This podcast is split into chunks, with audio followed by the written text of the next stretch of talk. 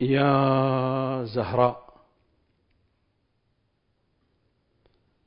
بسم الله الرحمن الرحيم.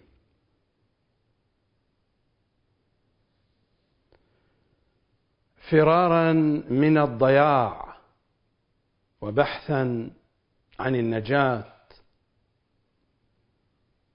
بين أفنية الدنيا وتلافيفها المتداخلة المتشابكة. وفسيح أفياء دين محمد وآل محمد صلوات الله عليهم. يحتدم الصراع في نفوسنا. ما بين النشاط والكسل. ما بين الإهمال والعمل. ما بين اليأس والأمل. ومن بين كل ذلك ينبثق ضوء فياض لامع براق في نهاية النفق. سبقتنا قلوبنا متراكضة إليه قبل أجسادنا ترتل نغمة شوق ولهفة متأججة. سلام. سلام على ضياء حياتنا المشرق ونورها المتألق. سلام على منبع الطهر المتدافع المتدفق. إمام زماننا الحجة بن الحسن القائم بالحق. سلام سلام على شيعته ومنتظريه. سلام عليكم. ما بين واقعين واقع الدنيا وواقع الدين. حديث سمر بين المحبين. وزبدة قول للمنتظرين. الحلقة الثانية.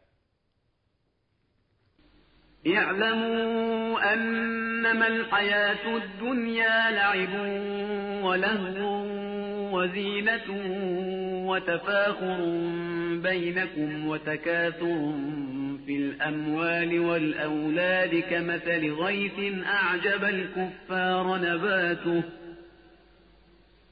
كمثل غيث أعجب الكفار نباته ثم يهيج فتراه مصفرا ثم يكون حطاما وفي الآخرة عذاب شديد ومغفرة من الله ورضوان وما الحياة الدنيا إلا متاع الغرور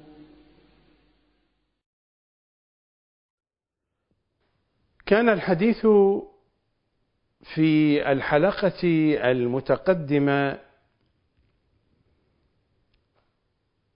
عن صدقنا مع أنفسنا. إذا كنا شيعة لإمام زماننا صلوات الله وسلامه عليه. وحينما نكون صادقين مع أنفسنا تارة لا نرتب اثرا عمليا على ما نحن عليه وحينئذ سندخل في دوامة لا نعرف أولها من آخرها. لكننا إذا ما وفقنا ورتبنا اثرا عمليا بحسب صدقنا مع أنفسنا فإن ذلك سيقودنا في طريق سليم إلى أن نصدق مع إمام زماننا صلوات الله وسلامه عليه. كان الحديث يدور في هذه الأجواء في الحلقة الماضية. ولا أريد أن أعيد ما تقدم ذكره. كل الذي ذكر بمثابة مقدمة لموضوع حلقتنا الثانية. موضوعنا في هذه الحلقة عنوانه صناعة تيار فكري مجتمعي. إنني أتحدث عن تيار فكري مجتمعي في أجواء خدمة إمام زماننا. في أجواء إحياء أمر إمام زماننا في أجواء التمهيد لمشروعه العظيم. فما كان من حديث عن صدقنا مع أنفسنا وعن صدقنا مع إمام زماننا كان مقدمة وبيانا للخوض في مضمار صناعة تيار فكري مجتمعي يتزين بالفكر المهدوي الأصيل يتعطر بالثقافه الزهرائية الأصيلة.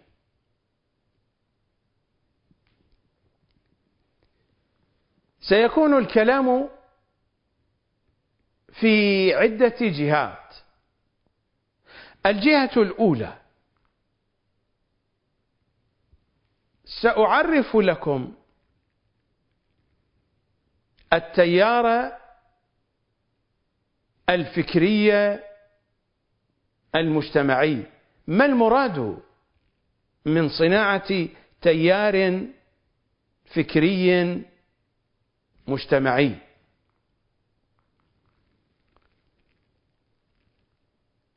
بنحو موجز وسريع.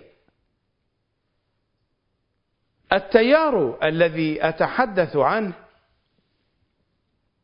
حركة متصلة وفقا لفكرة معينة. حركة متصلة. وفقا لفكرة معينة. هناك فكرة وهناك حركة إنسانية مجتمعية في أجواء هذه الفكرة. هذا هو التيار.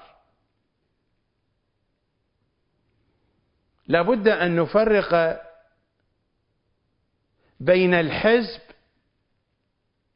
والتكتل والتيار. التيار ما هو بتنظيم؟ ربما شاع على الألسنة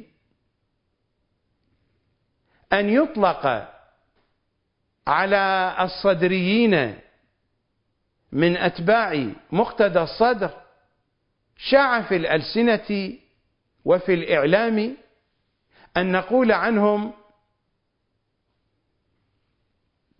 من أنهم التيار الصدري.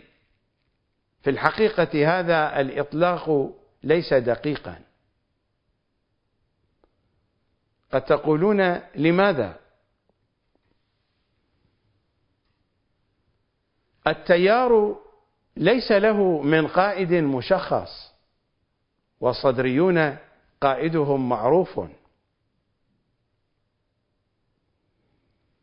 التيار ليس اتجاها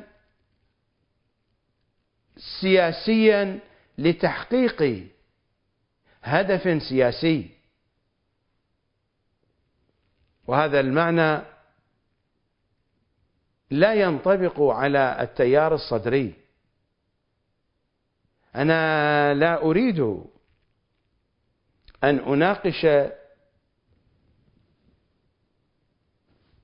أوضاع التيار الصدري. لا شأن لي بهذا الموضوع إنما ذكرت هذا مثالا لتوضيح ما أريد بيانه.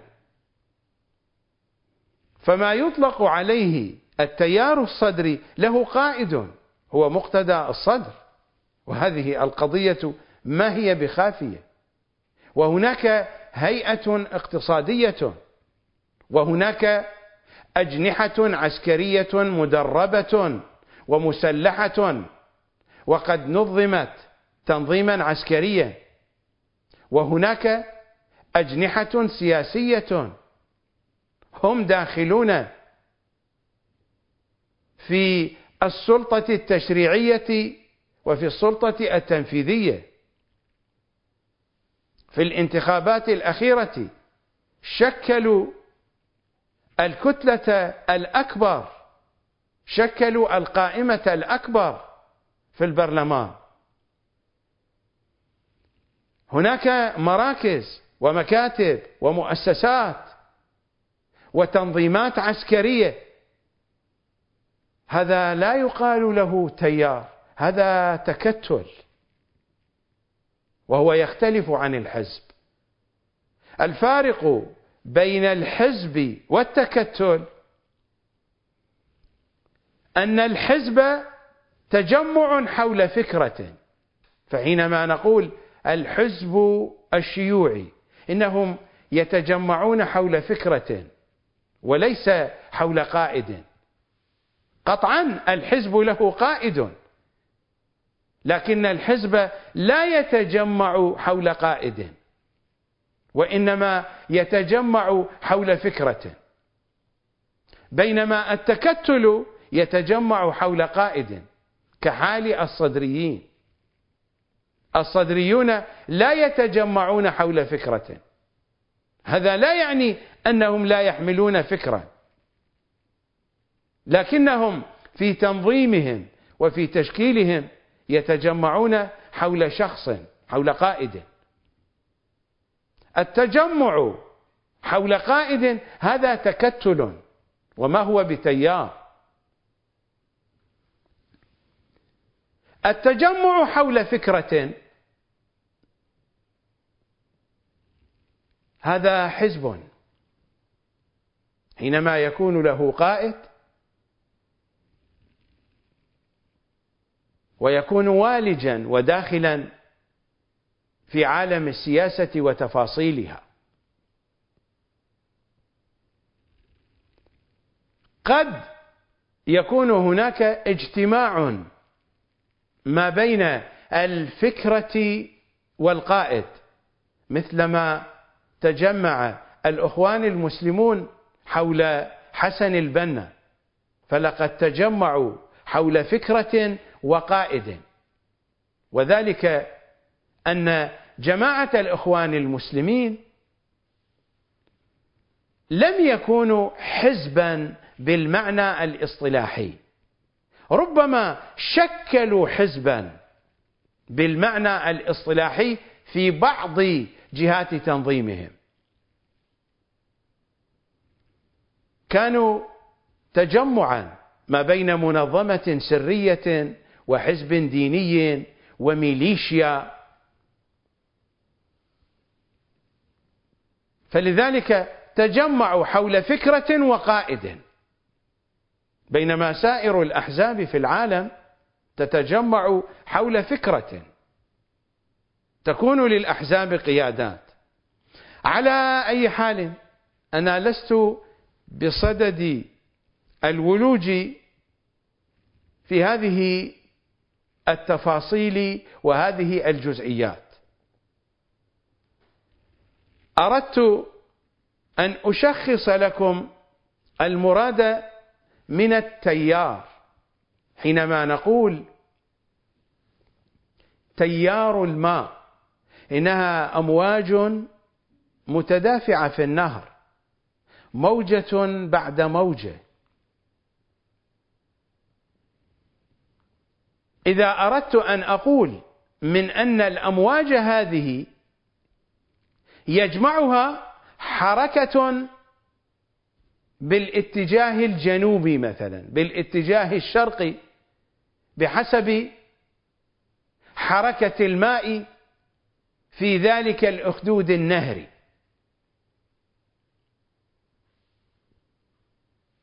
التيار الكهربائي كذلك التيار الهوائي. بالضبط مثلما عرفت لكم التيار من أنه حركة متصلة وفقا لفكرة معينة والحركة هذه حركة إنسانية مجتمعية. ليس هناك من قيادة ليس هناك من تنظيم.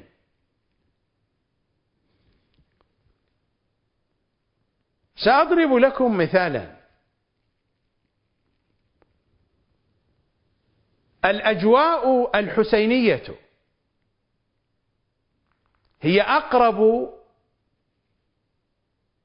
ما تكون إلى التيار الذي أتحدث عنه.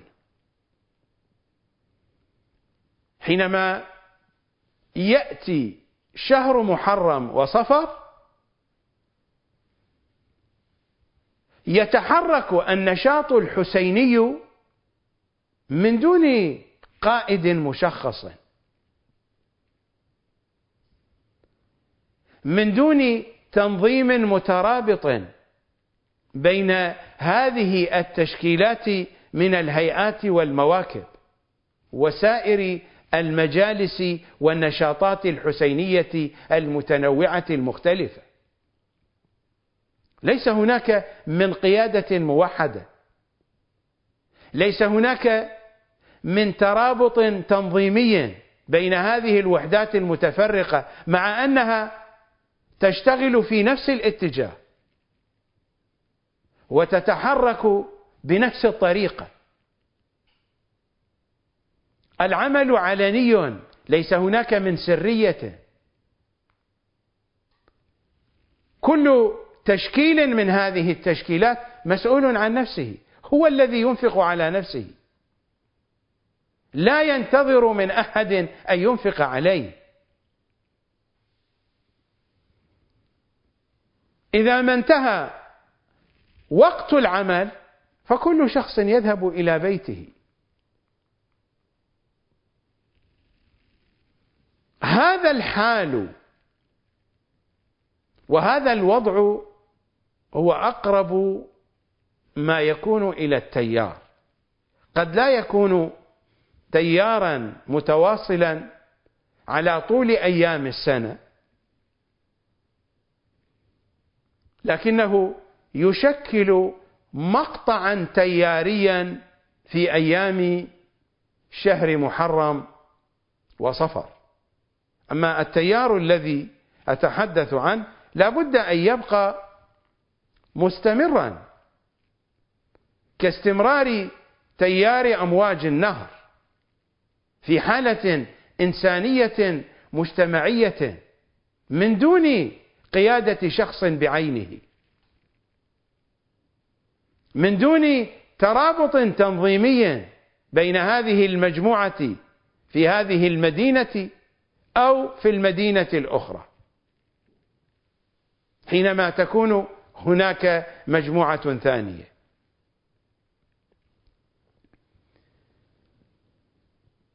أقرب الأمثلة إلى الذي أقصده هو حال النشاط الحسيني وواقع الخدمة الحسينية في الأجواء الشيعية الحسينية أيام شهر محرم وصفر. هذا الأمر قد يكون مؤقتا بحدود شهر محرم وصفر الذي أتحدث عنه يبقى مستمرا على طول الخط مثل ما قال إمامنا الصادق صلوات الله وسلامه عليه لو أدركت القائم لخدمته أيام حياتي. ليس في مقطع زماني معين ليس في مناسبة مشخصة. ليس في مكان معين ليس في زمان معين ليس في طقس معين ليس في حدث معين ليس في نشاط معين. وإنما تهيمن حالة الخدمة على شعورنا دائما. هذا هو الذي يتحدث عنه إمامنا الصادق صلوات الله وسلامه عليه حين يقول لو أدركته لخدمته أيام حياتي. إنها حالة من الهيمنة في ظاهر الإنسان وباطنه في شعوره وإحساسه وضميره ووجدانه. حالة لا تفارقه وإلا كيف سنكون صادقين مع إمام زماننا؟ إنه إمام الزمان هو إمام لكل ثانية من ثواني حياتنا. فلا بد أن نصدق معه في كل ثانية من ثواني حياتنا. هذا هو معنى إمام الزمان. ما المراد من هذا العنوان؟ إمام الزمان. إنه إمام الوقت. الوقت الذي هو عمرنا وهو رأس مالنا في هذه الحياة. وهذا الوقت يتألف من ساعات من دقائق من ثواني. مما هو أقل من الثانية. فإذا أردنا أن نكون صادقين مع إمام زماننا أن نكون صادقين معه في كل جزء من أجزاء وقتنا وإلا إذا لم نكن كذلك ما هو بإمام زماننا؟ حينما أقول ما هو بإمام زماننا من حيث نحن. هو إمام زماننا برغم آنافنا وآناف آبائنا. لكننا نحن الذين نخرج أنفسنا من فنائه. حينما تمر الأيام والأسابيع والشهور وتمر السنون.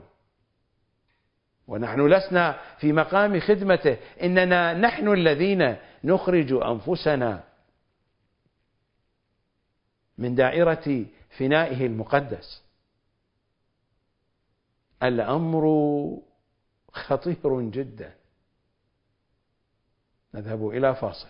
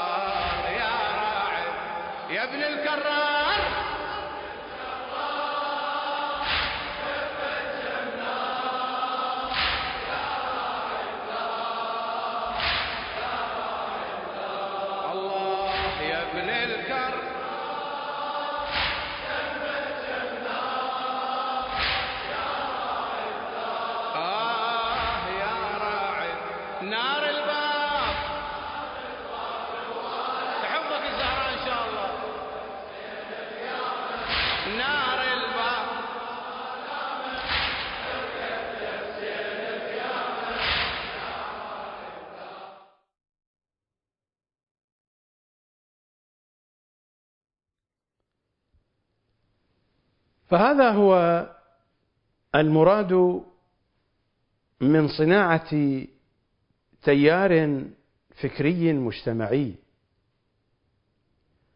إنه تواصل إنساني عقائدي مجتمعي بين منتظري إمام زماننا الحجة بن الحسن. من دون قيادة سياسية أو دينية.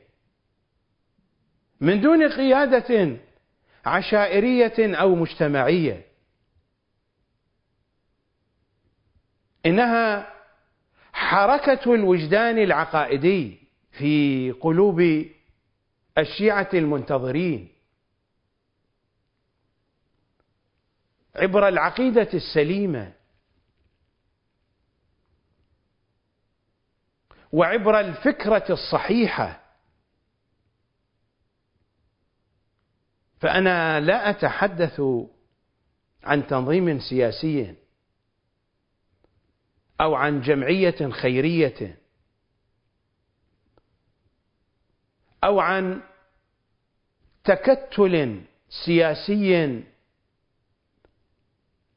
يدعو إلى زعامة شخصية معينة. إنني أقول لكم هذا فكر أئمتكم تدارسوه وتواصلوا فيما بينكم تواصلا إنسانيا اجتماعيا من دون قيادات ومن دون رموز قيادية. أكانت في رأس الهرم أو كانت بين طبقات الهرم فليس هناك من هرم حتى نحتاج إلى قائد يكون في رأس الهرم أو إلى قادة صغار ما يعبر عنهم بالكوادر.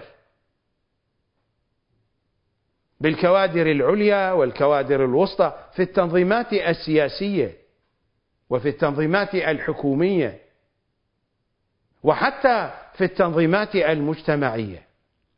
أنا لا أتحدث عن تنظيم أنا أتحدث عن تعارف اجتماعي وعن تواصل إنساني.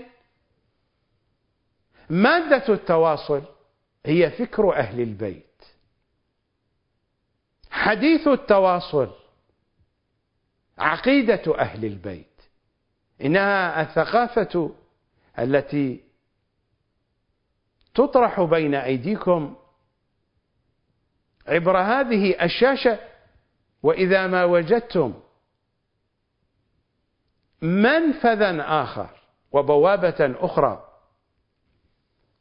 هي أفضل من هذه البوابة فتوجهوا إليها. واتركوا هذه البوابة.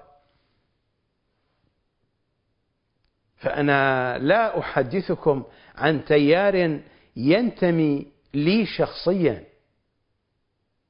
ولذا أحذركم من التركيز على هذا العنوان من أننا نحن تيار. هذا وصف وليس عنوانا لتجمع. نحن شيعة. هذا هو عنواننا وانتهينا. ووصفنا نحن منتظرون لإمام زماننا. حينما أتحدث عن صناعة تيار فكري مجتمعي أنا أصف الحالة ولا أعنونها. هذا ليس عنوانا لمجموعة من الناس. ولا بد أن يكون العمل علنيا. مرارا قلت لكم في أحاديثي تحدثوا بعقائدكم في كل مكان في المقاهي وفي الديوانيات وفي دوائر العمل إذا كان ذلك مناسبا. ليس هناك من شيء سري يخفى. هذه عقائد أهل البيت في قرآنهم المفسر بتفسيرهم وهذه ثقافتهم في حديثهم المفهم بقواعد تفهيمهم قطعا بحدود مداركنا. فنحن في عصر الغيبة وعصر الغيبة له قوانينه وسننه وشؤونه. هذا هو الذي قصدته من التيار الفكري المجتمعي. لأجل أن تكون هذه الأمانة العقائدية مبذولة للجميع لا ان تبقى حبيسة في كتاب مطبوع أو في برنامج تلفزيوني محدود.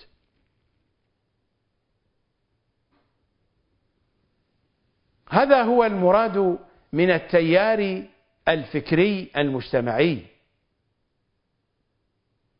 وهذا هو أسلوب أئمتنا في عملهم.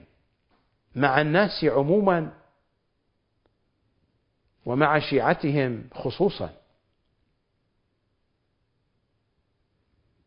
أقرب لكم الفكرة من خلال كلماتهم. هذا هو الجزء الأول من الكافي الشريف وطبعة طبعة دار الأسوة طهران إيران. صفحة 217 باب أن الأئمة نور الله عز وجل. الحديث الأول بسنده بسند الكليني عن أبي خالد الكابولي عن إمامنا الباقر صلوات الله وسلامه عليه. الحديث طويل. أذهب إلى موطن الحاجة منه. الإمام الباقر يقول لأبي خالد الكابولي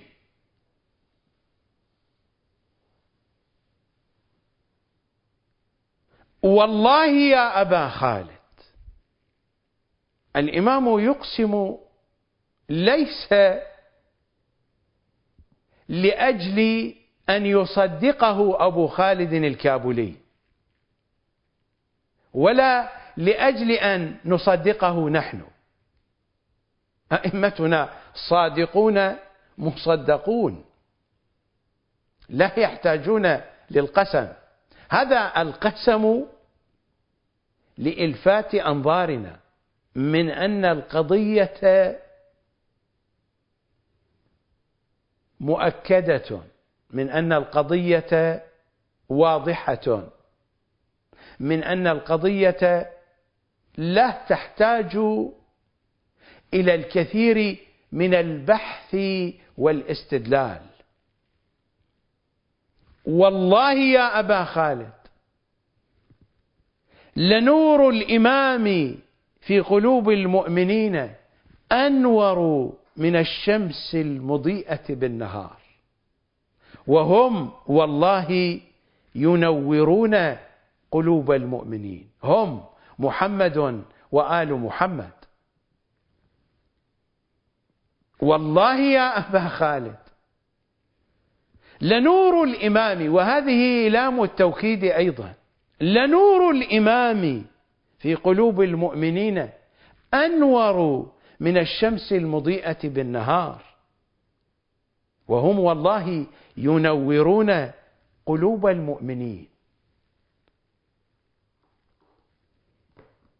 هذا هو روح التنظيم فيما بين أئمتنا وبيننا. هذا هو روح التنظيم. في عالم التنظيمات السياسية الاجتماعية الثقافية على اختلاف أنواعها.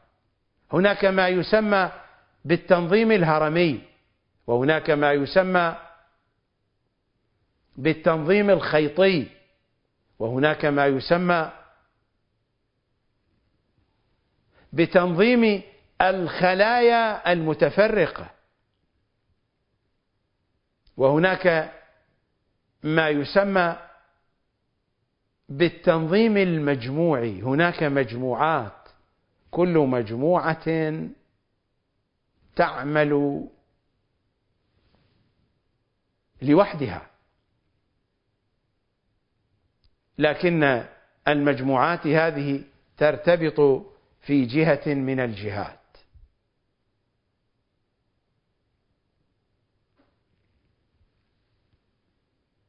أسلوب أهل البيت في تنظيم الناس وتنظيم الشيعة فيما يرتبط بثقافتهم الدينية بعقائدهم بمعارفهم. أسلوبهم هو هذا. إنهم مصدر النور. هذا هو التنظيم الشمسي. شمس تشرق أشعتها. ستكون نافذة في كل مكان لكنها قد تكون في مكان بمقدار كبير جدا وفي مكان آخر بمقدار ضئيل بحسب ذلك المكان وبحسب المنافذ. المنفذ الكبير يدخل منه شعاع كثير.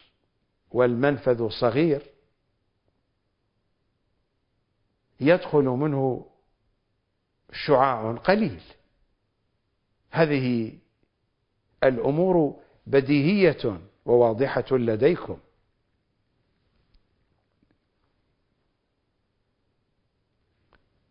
فهذا الأمر لا يحتاج إلى سرية. قد يقول قائل فأين التقية؟ التقية فرضت علينا فرضا. نحن في زماننا لا نحتاج إلى التقية. كل شيء موجود في الفضاء العلني. فأين هي التقية؟ هذا لا يعني أن التقية قد أزيل تشريعها. قطعا هناك مساحات تكون التقية فيها واجبة. باختلاف الأمكنة باختلاف الأزمنة باختلاف الموضوعات والحوادث والأحداث باختلاف الأشخاص واختلاف شؤونهم.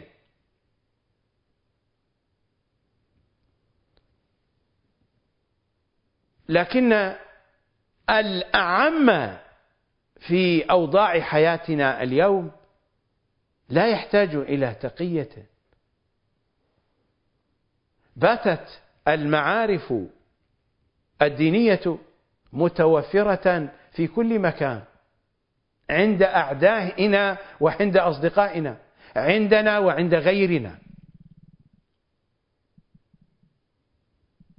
فالحديث عن التقية في مثل هذه الأوضاع سفاهة وتفاهة. إلا إذا استجدت ظروف نحن لا نعرفها ولا نعلم بها. فإنني أتحدث عن الواقع الذي نعيشه اليوم.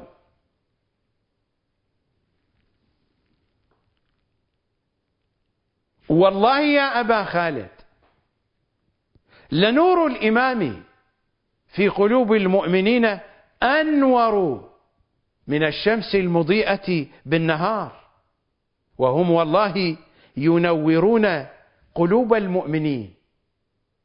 وهذا المعنى هو هو بتمامه وكماله. جاءنا في التوقيع الشريف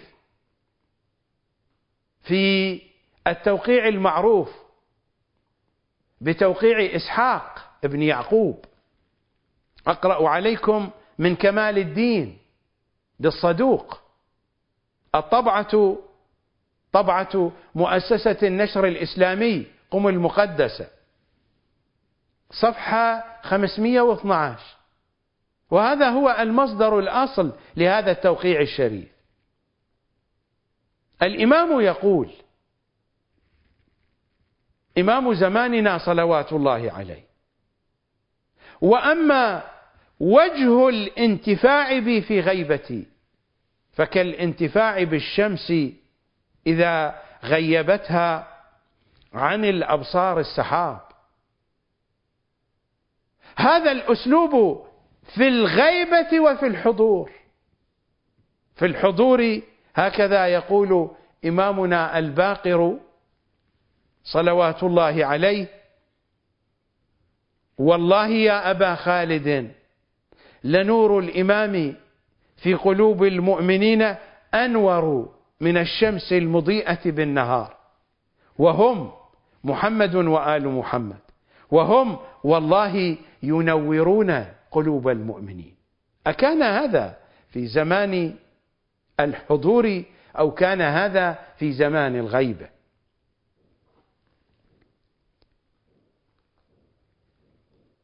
ولكل مقام ما يناسبه من السنن والقوانين.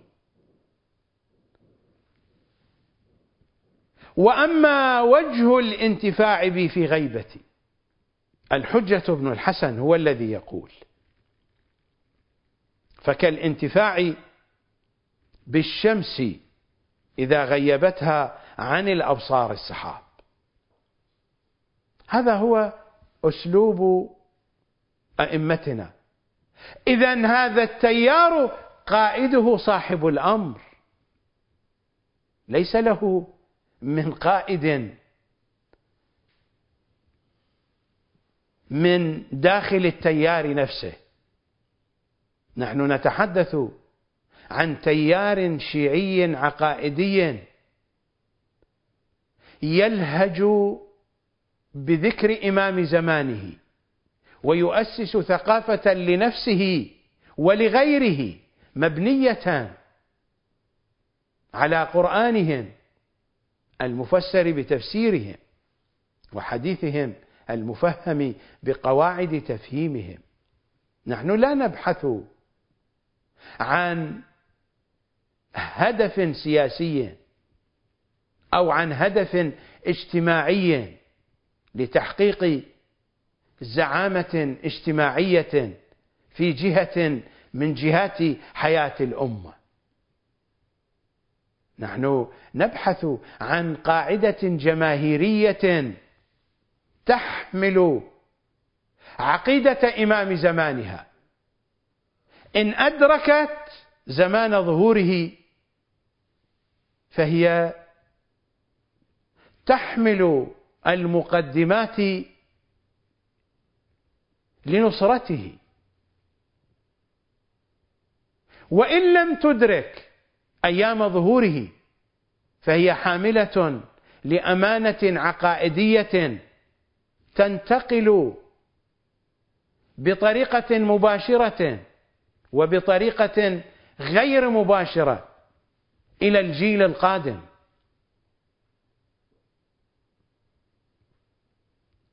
مثلما انتقل الوجع الحسيني من جيل إلى جيل. فإننا نريد أن ينتقل الهم المهدوي والذي يشتمل في داخله على الوجع الحسيني. نريد أن ينتقل الهم المهدوي من جيلنا هذا إلى الجيل الآتي. نحن الذين سنزرع هذا الهم. إذا اتفقنا على صناعة هذا التيار نحن لا نريد أن نزاحم السياسيين فيما يتصارعون عليه. ولا نريد أن نزاحم المراجع فيما يتكالبون عليه. ولا نريد أن ندخل أنفسنا في أمر لا شأن لنا به في أحوال العشائر بل حتى في أحوال المواكب والحسينيات. ولا في الجمعيات الخيرية أو منظمات المجتمع المدني. لا شأن لنا بكل ذلك. والناس أحرار إذا ما أرادوا أن يعملوا في كل هذه الاتجاهات. نحن نبحث عن تيار إنساني. قد يكون الداخلين في هذا التيار يقبلون عليه بدرجة خمسة بالمئة. وقد يكون البعض يقبل بدرجة ثمانين بالمئة. نحن لا نحاسب الناس ولسنا بسلطة تفتيش على العقائد. هذه دعوة مفتوحة لنشر فكر أهل البيت.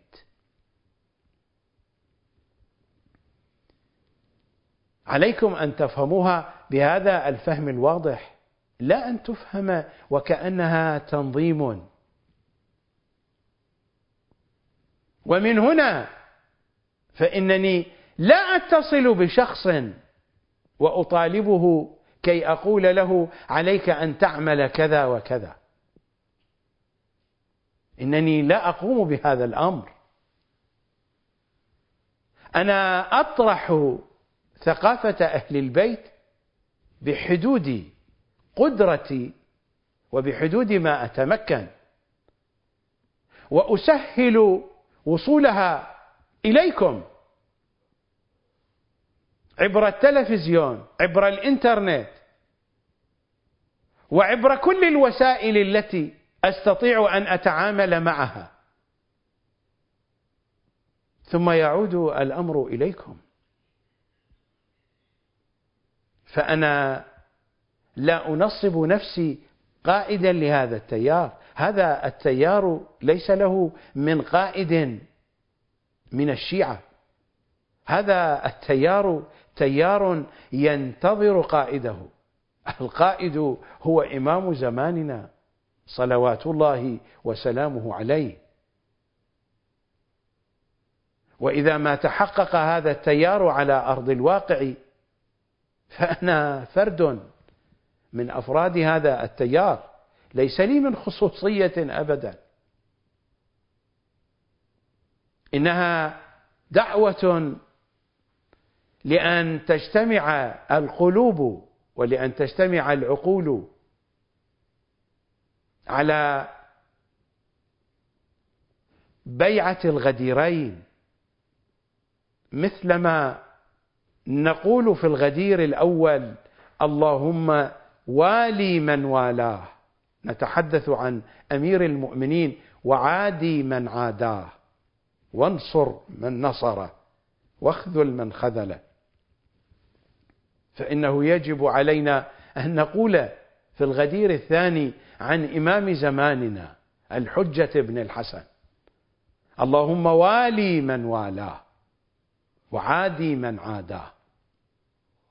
وانصر من نصره واخذل من خذله.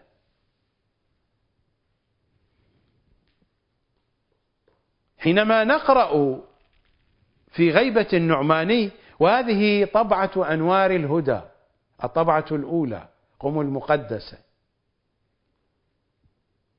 في صفحة الحادية والثمانين بعد المئتين. إنه الحديث الخمسون حديث المشرقيين. عن أبي خالد الكابولي عن إمامنا الباقر صلوات الله عليه كأني بقوم قد خرجوا بالمشرق يطلبون الحق فلا يعطون إلى آخر الحديث إلى أن يقول إمامنا الباقر صلوات الله وسلامه عليه أما إني لو أدركت ذلك لاستبقيت نفسي لصاحب هذا الأمر. هذا هو واجبنا. أئمتنا هكذا يتعاملون معنا.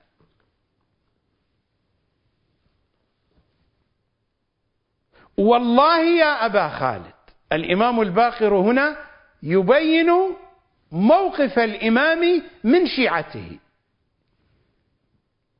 والله يا أبا خالد لنور الإمام في قلوب المؤمنين أنور من الشمس المضيئة بالنهار. هذا موقف الإمام من شيعته وهو هو. الذي يبينه صاحب الأمر في التوقيع الشريف.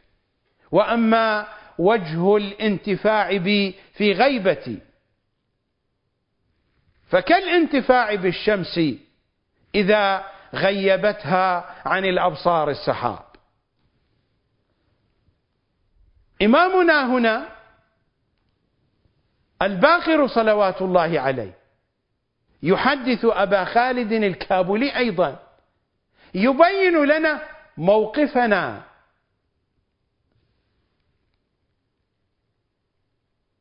أما إني لو أدركت ذلك لاستبقيت نفسي لصاحب هذا الأمر. هل أجلس في زاويته إمامنا؟ الصادق بين لنا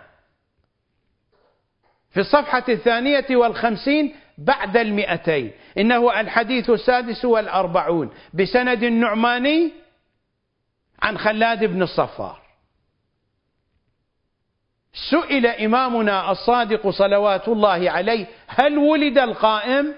فقال لا ولو أدركته لخدمته أيام حياتي. لو أدركته. أما إني لو أدركت ذلك أدركت الزمان القريب من ظهوره لاستبقيت نفسي لصاحب هذا الأمر.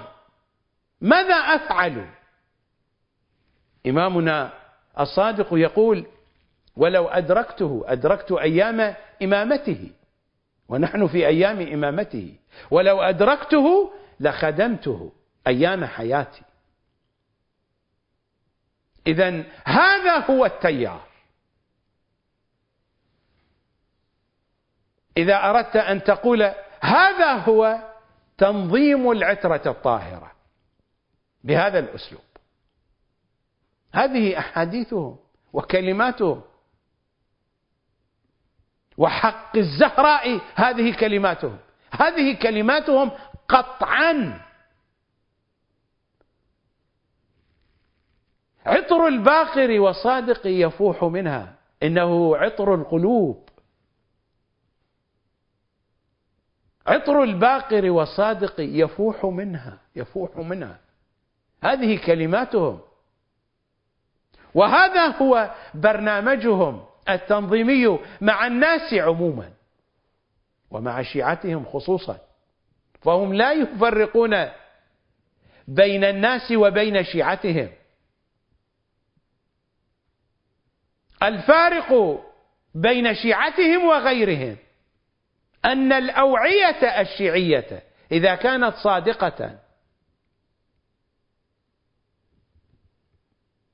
إذا كانت صادقة إذا كان الشيعي صادقا مع نفسه وصادقا مع إمامه فإن وعاءه المعنوي يكون أكثر استعدادا من غير الشيعة. على أن يتقبل الفيض من إمامه. وإلا فإن فيض الإمام في كل مكان. الناس هم الذين يمنعون أنفسهم عن فيضه ويغلقون أوعيتهم. يغلقون أوعيتهم بحجب الضلال وأن يملأوا تلك الأوعية بقذارات الباطل والجحود والابتعاد عن محمد وآل محمد صلوات الله وسلامه عليهم أجمعين. إذا خذوا هذه الأحاديث وادرسوها تدبروا فيها. هذا هو أسلوب الأئمة في عملهم في أن شكلوا تيارا عقائديا لا زال قائما إلى اليوم. لم يستعملوا أسلوب التنظيم الهرمي ولم يستعملوا أسلوب التنظيم الخيطي. و, و. هذا هو أسلوبهم. إنهم مصادر النور. إنهم منابع النور. وهكذا يكون التلاقي. لو أدركته لخدمته أيام حياتي. هنيئا لا أقول للذي خدمه أيام حياته. هنيئا لمن خدم إمام زمانه دقائق بصدق. والله سينجو. هذه الدقائق ستكون سببا لنجاته في الدنيا وفي الآخرة. أنتم لا تعرفون معنى خدمة الحجة بن الحسن. ستأتينا الروايات والأحاديث طوفانا نوريا. وفيضا عقائديا في الحلقات القادمة. تخبركم عن حقيقة خدمة الحجة بن الحسن. نذهب إلى فاصل.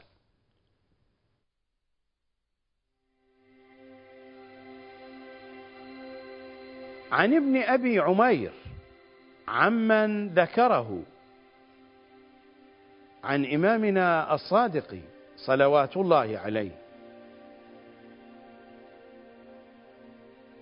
قال قلت له ما بال أمير المؤمنين عليه السلام لم يقاتل مخالفيه في الأول؟ قال لآية في كتاب الله عز وجل لو تزيلوا لعذبنا الذين كفروا منهم عذابا اليما. قال قلت وما يعني بتزايلهم؟ قال ودائع مؤمنون في أصلاب قوم كافرين فكذلك القائم عليه السلام. لن يظهر ابدا حتى تخرج ودائع الله عز وجل. فإذا خرجت ظهر على من ظهر من أعداء الله عز وجل جلاله فقتله.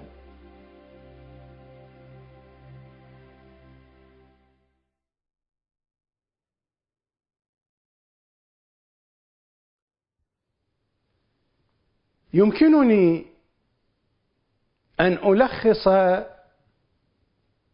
ما تقدم من كلام في هذه الحلقة. من أن المساحة في اهتماماتنا وفي همنا وهمتنا من أن المساحة بحسب ما تقدم من كلماتهم الشريفة لابد أن تكون كلها لإمام زماننا صلوات الله عليه. فحينما يقول الصادق المصدق جعفر صلوات وسلام عليه حينما يقول لو أدركته لو أدركت القائم لخدمته أيام حياتي إنه يجعل المساحة بكاملها لقائم آل محمد.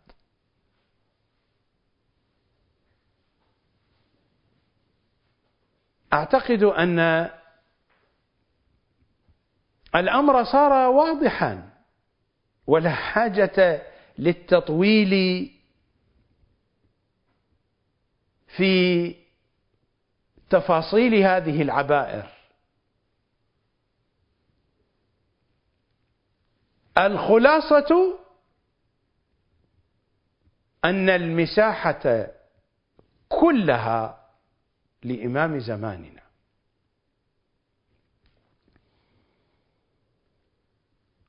ومن هنا فإنني سأنتقل إلى جهة أخرى. من جهات حديثي هذا في هذه الحلقة. فإنني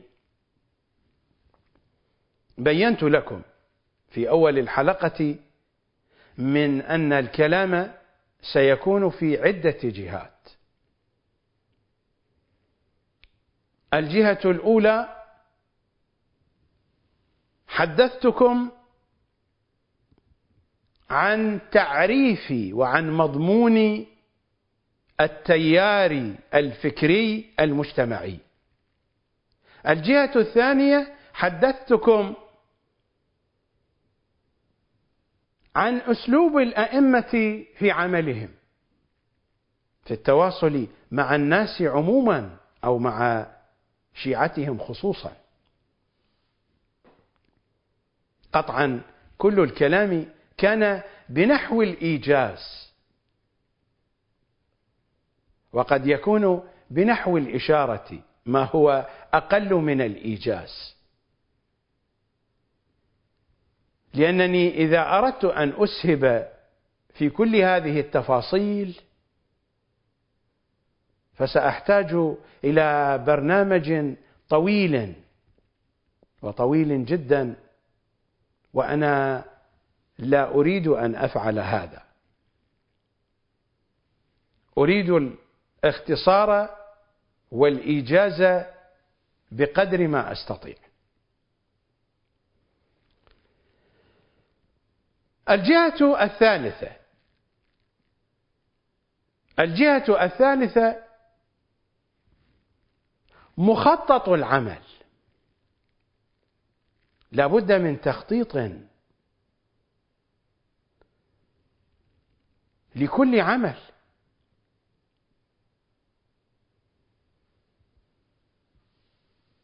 يا كميل يا كميل ما من حركة إلا وأنت محتاج فيها إلى معرفة. كما يقول أمير المؤمنين صلوات الله وسلامه عليه. هذه المعرفة هي التي تنتج التخطيط السليم.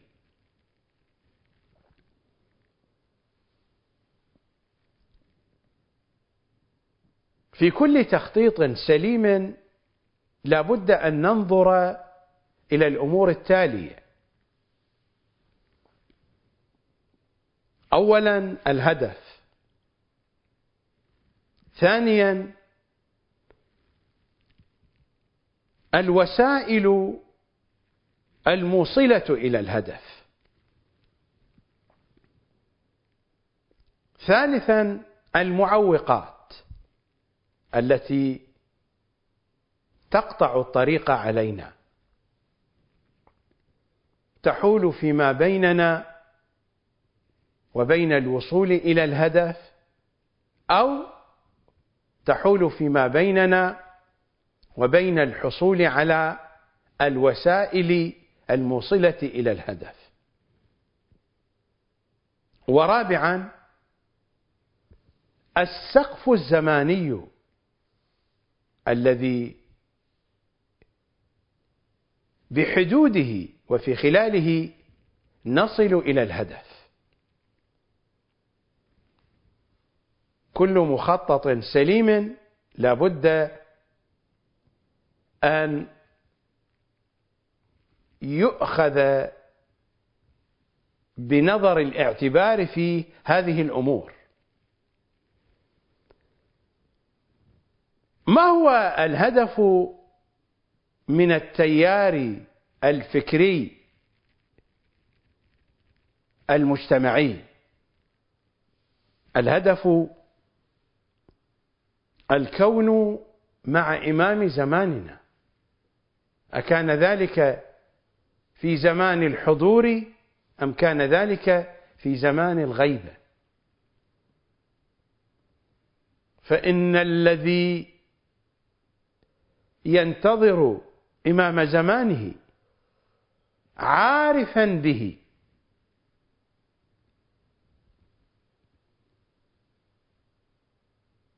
ويموت قبل أن يدرك ظهوره. يكون كالمتشحط بدمه بين يدي إمام زمانه. يكون كالواقف أمام فسطاط إمام زمانه. كالواقف بين يدي إمام زمانه. مشكلتنا ليست في إدراك عصر الظهور. مشكلتنا في قطيعتنا عن إمام زماننا. إدراك عصر الظهور أمنية. رغبة إدراك عصر الظهور ما هو بهدف للشيعي المهدوي المنتظر؟ إدراك عصر الظهور أمنية رغبة فرحة لهفة. قولوا ما تشاءون في هذا السياق. الهدف الكون مع إمام زماننا. الكون مع إمام زماننا ليس بالضرورة أن ندرك عصر الظهور.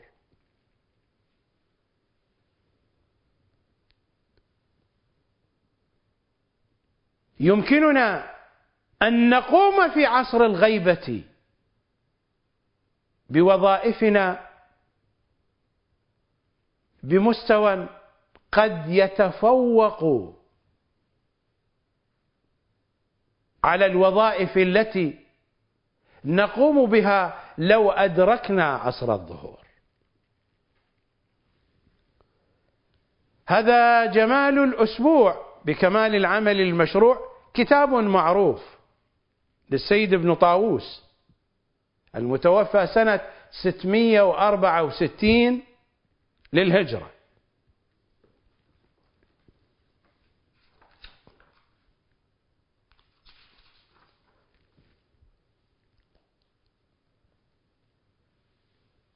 هذه الطبعة طبعة مؤسسة الآفاق. إنها الطبعة الأولى. إيران. دعاء مروي عن إمامنا الرضا. صلوات الله وسلامه عليه.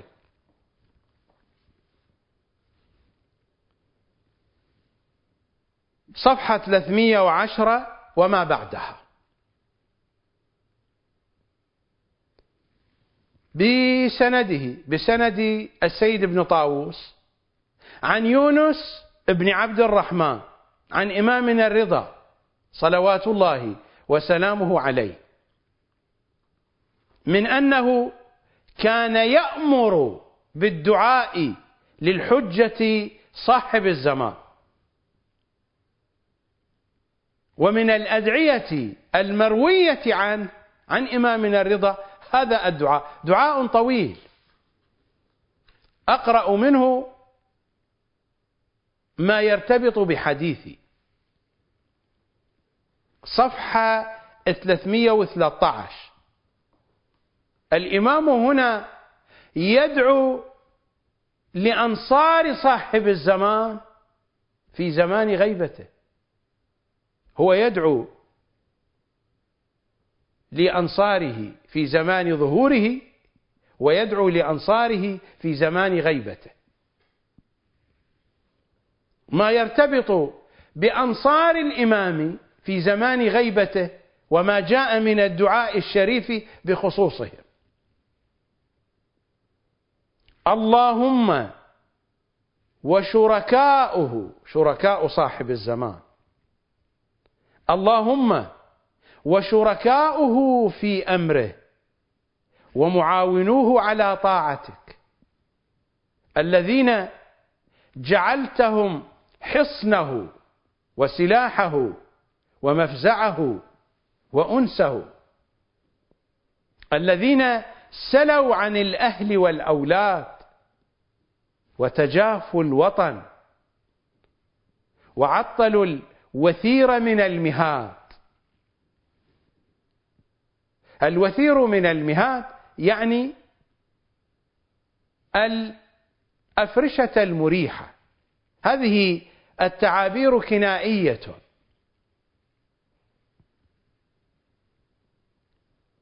الذين سلوا عن الأهل والأولاد الدعاء يريد أن يقول من أنهم جعلوا المساحة كلها لإمام زمانهم. وهذه التعابير كنائية. مثلما قال الصادق صلوات الله وسلامه عليه لو أدركته أدركت أيام إمامته لو أدركته لخدمته أيام حياتي. اللهم وشركاؤه في أمره. ومعاونوه على طاعتك. الذين جعلتهم حصنه وسلاحه ومفزعه وأنسه. الذين سلوا عن الأهل والأولاد وتجافوا الوطن وعطلوا الوثير من المهاد قد رفضوا تجاراتهم. يستطيعون أن يجمعوا الأموال. ولكنهم أعرضوا عن ذلك قد رفضوا تجاراتهم وأضروا بمعايشهم وفقدوا في أنديتهم بغير غيبة عن مصرهم.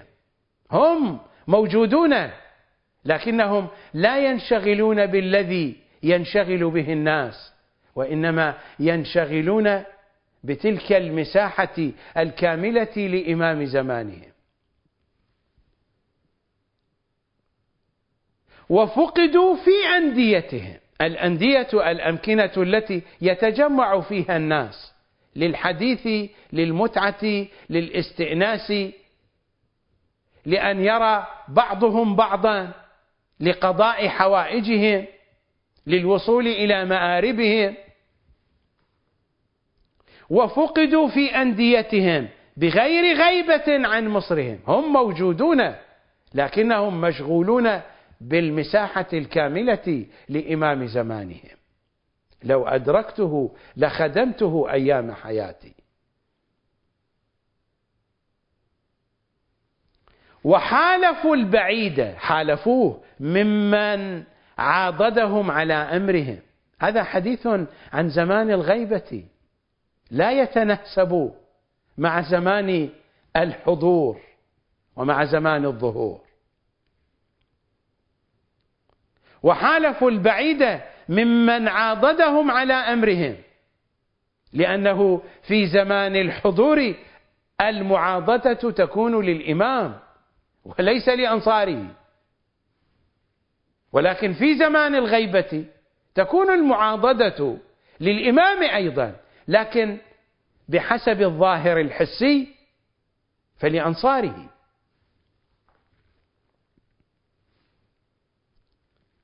وحالفوا البعيد ممن عاضدهم على أمرهم وخالفوا القريب ممن صد عن وجهتهم.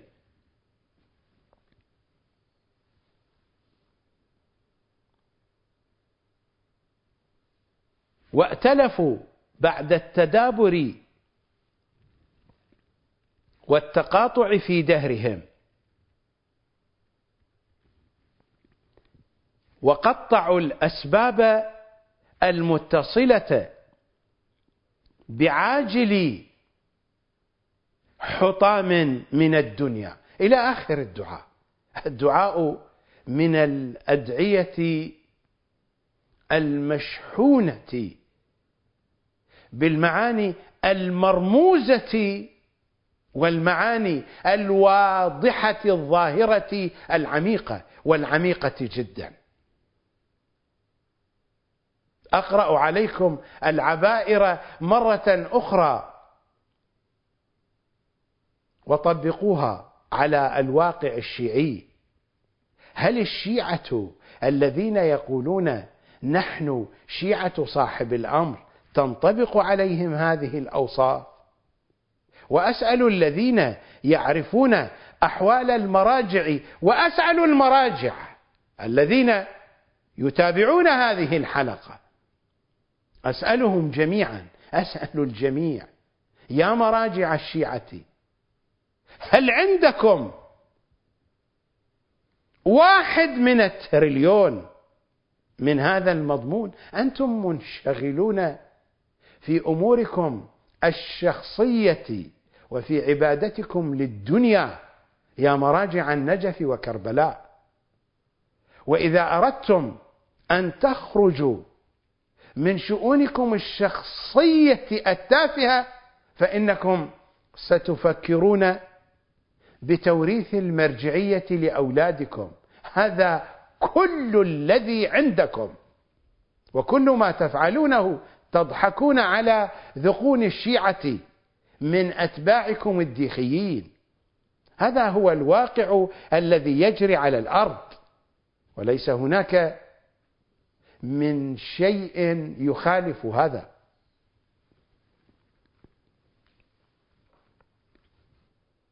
هكذا جاء في الدعاء الشريف. اللهم وشركاؤه في أمره. شركاؤه لا يعني أنهم يساوون الإمام. ولكن من أحب عمل قوم أشرك في عملهم. ومن أحب قوما أشرك معهم. الذي يكون صادقا مع إمام زمانه فإنه سيكون مشاركا في عمله. اللهم وشركاؤه في أمره ومعاونوه على طاعتك الذين جعلتهم حصنه. الإمام لا يحتاج حصنا لنفسه وإنما الدين يحتاج حصنا له. يحتاج حصنا من الشيعة. الذين جعلتهم حصنه وسلاحه ومفزعه وأنسه الذين سلوا عن الأهل والأولاد.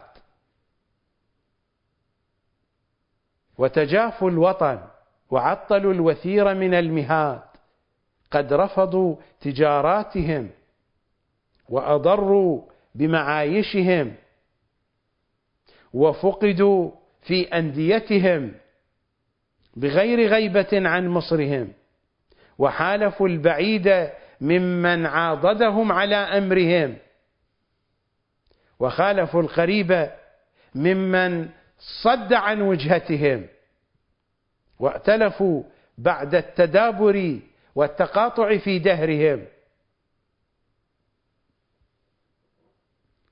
وقطعوا الأسباب المتصلة بعاجل حطام من الدنيا. نذهب إلى فاصل. قبرك جمعنا وللطاف رجعنا نمشي على جمرة نار. يا خويا صحنا زوارك إحنا يا تكرم الزوار. لو عندك جفوفك تستقبل ضيوفك. لا عندك جفوفك تستقبل ضيوفك. رجعنا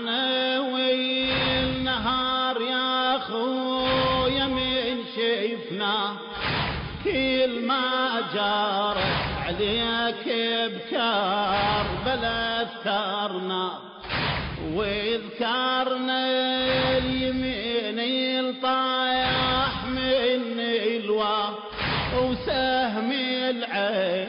يا بالفاضل ما ننسى والتنقي يطيع منا يا يسرته ويا امنا بيا مسند يقوم الضيف يتلقى يا خويا بامرك واجبنا عذرك يا فاجد الكفين تحتي على قبرك انحب وخبرك يلي انخصيت لي العين خلي أختك تشوفك تستقبل ضيوف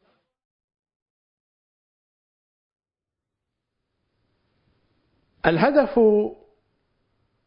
صار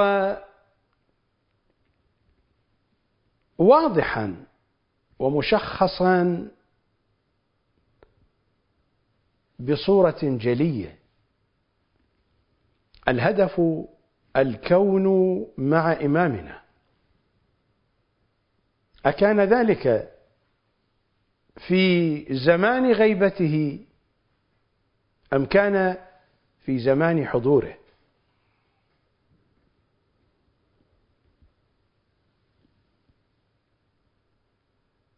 قد يكون العمل على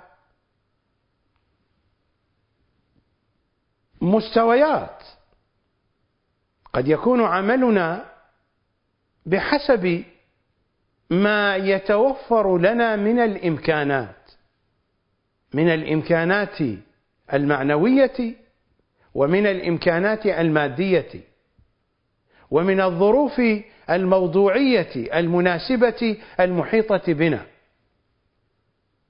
قد يكون عملنا يصب بنحو مباشر في التمهيد المباشر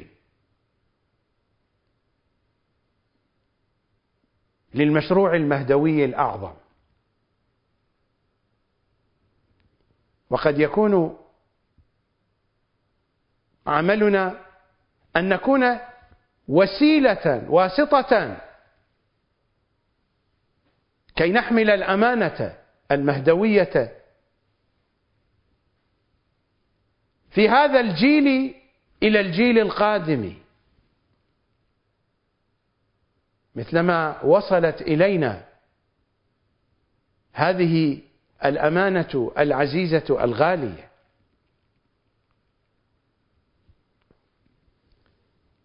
وصلت إلينا وجعل المخلصون منا رقابهم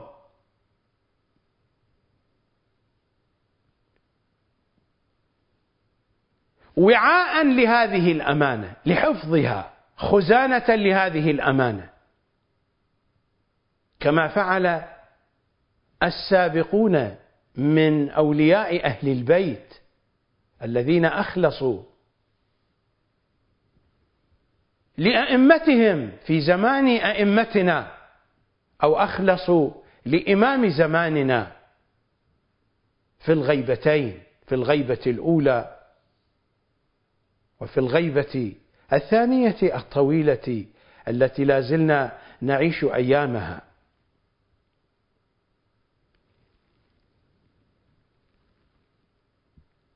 النقطة الثانية الوسائل الموصلة إلى الهدف. ونحن نتحدث عن تيار فكري مجتمعي فإن الوسائل ما هي بمعقدة؟ ولا هي بعظيمة؟ لا نستطيع أن نهيئها. حركة تيار فكري مجتمعي في مجتمع شرقي مترابط تحتاج إلى بعض الأمكنة حتى وإن كانت مؤقتة. ليس بالضرورة أن تكون هناك أمكنة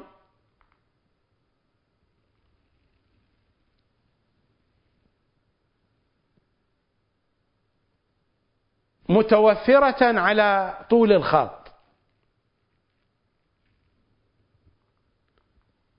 هذه الأمكنة قد تتوفر في البيوت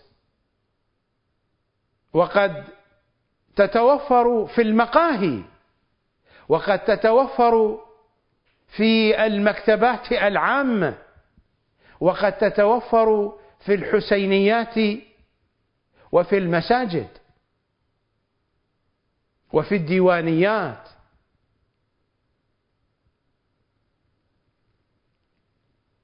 تحتاجون إلى مجموعة من الكتب التي تعودون إليها عند الحاجة. تحتاجون إلى معرفة محدودة في التعامل مع الإنترنت. وتحتاجون إلى أجهزة قد تقتصر على أجهزة الموبايل. أو ربما إلى أجهزة قد تكون أكثر اتساعا وأكثر تطورا للذين يواصلون العمل في هذا الاتجاه. لا نحتاج إلى إمكانات عظيمة. الحاجة في صناعة التيار إلى همة. الحاجة إلى الإنسان. نحن نحتاج القلوب. نحتاج المشاعر. نحتاج النوايا الصادقة. نحتاج الهمم العالية. هذا هو الذي نحتاجه. لا تحتاجون شيئا عظيما. قناة القمر توفر لكم الجانب الثقافي والفكري عبر شاشة التلفزيون عبر نشاطها على الإنترنت. مؤسسة القمر للثقافة والإعلام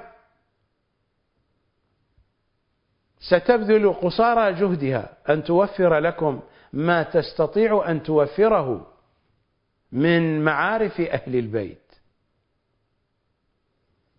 في الأشهر القادمة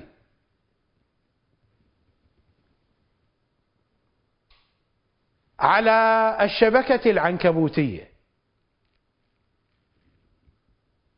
سنفتتح قناة القمر اثنين.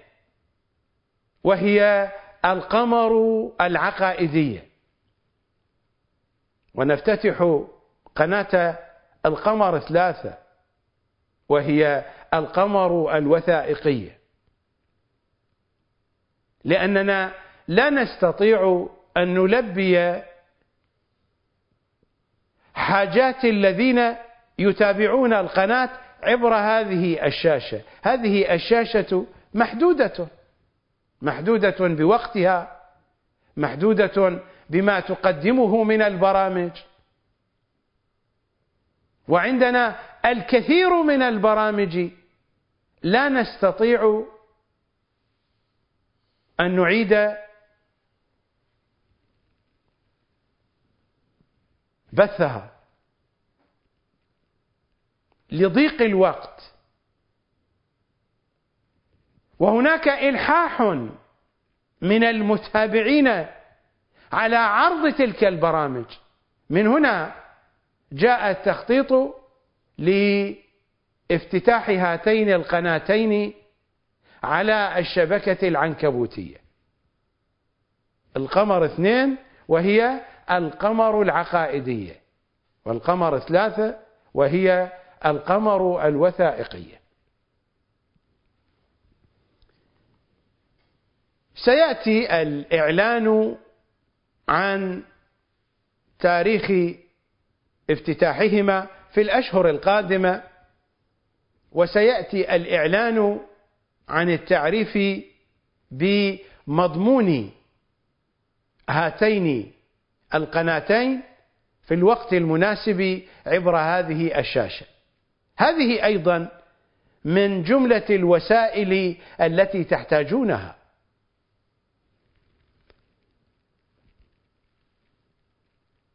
إذا الوسائل الموصلة إلى الهدف يمكننا أن نوفرها قطعا بحدود الممكن.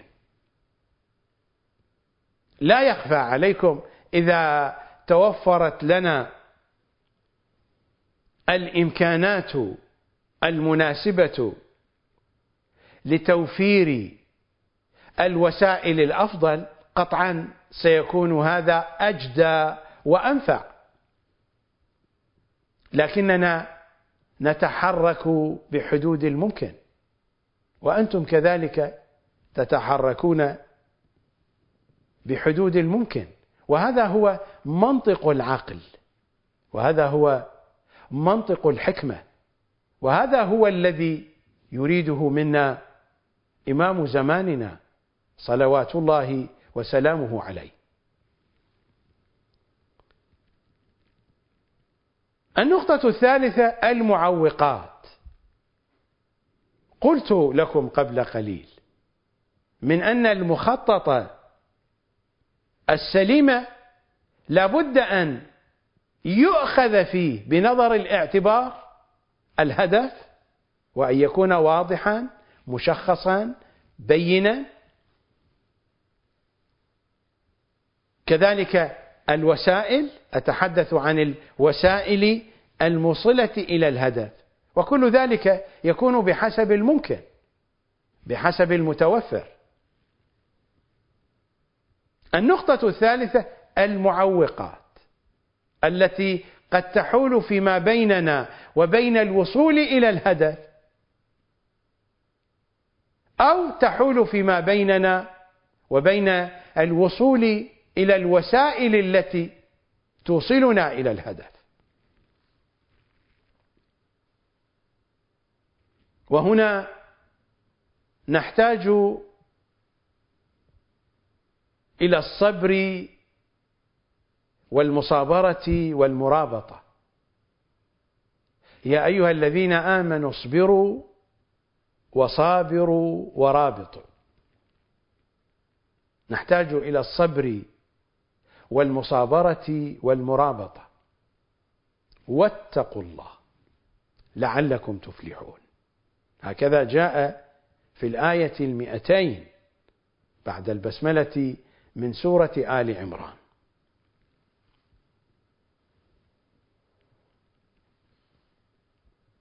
قطعا قطعا من المعوقات الواضحة في هذا الطريق هو عداء المرجعية لمثل هذا التيار وعداء الأحزاب القطبية الشيعية لمثل هذا التيار. لكنكم تستطيعون أن تدفعوا شرهم.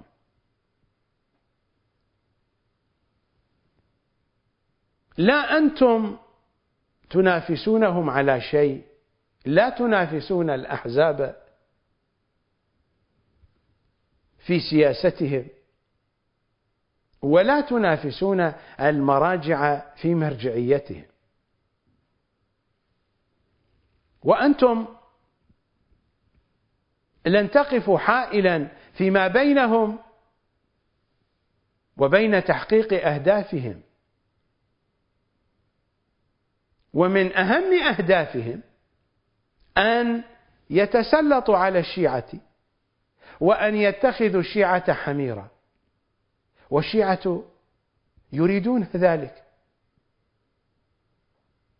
فلماذا نحن نعارض هذا؟ إذا كان الشيعي يريد أن يصبح حمارا لزعيم الحزب الشيعي القطبي.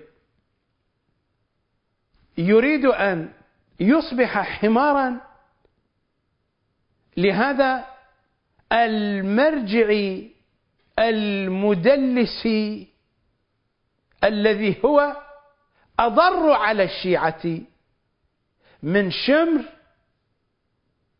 ومن حرملة ومن شبث وأمثاله مثل ما يقول إمامنا الصادق صلوات الله وسلامه عليه. لا شأن لنا بهم الشيعة يريدون هذا. وهؤلاء ما هم بشيعة صاحب الزمان. هؤلاء شيعة المراجع الطوسيين. إنهم على المذهب الطوسي. صدقوني. سأبين لكم ذلك. في الحلقات القادمة سأبين لكم من أن شيعة مراجع النجف وكربلاء ما هم بشيعة الحجة بن الحسن؟ إنهم شيعة لهؤلاء الطوسيين على المذهب الطوسي والمذهب الطوسي مذهب كسائر المذاهب الأخرى. كالمذهب الحنفي كالمذهب الشافعي.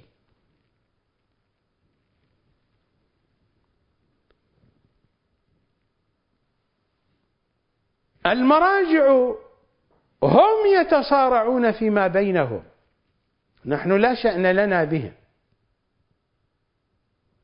هذا الموضوع الذي سأذكره لكم مثالا على ما أقول عرضته بالتفاصيل في برامجي السابقة.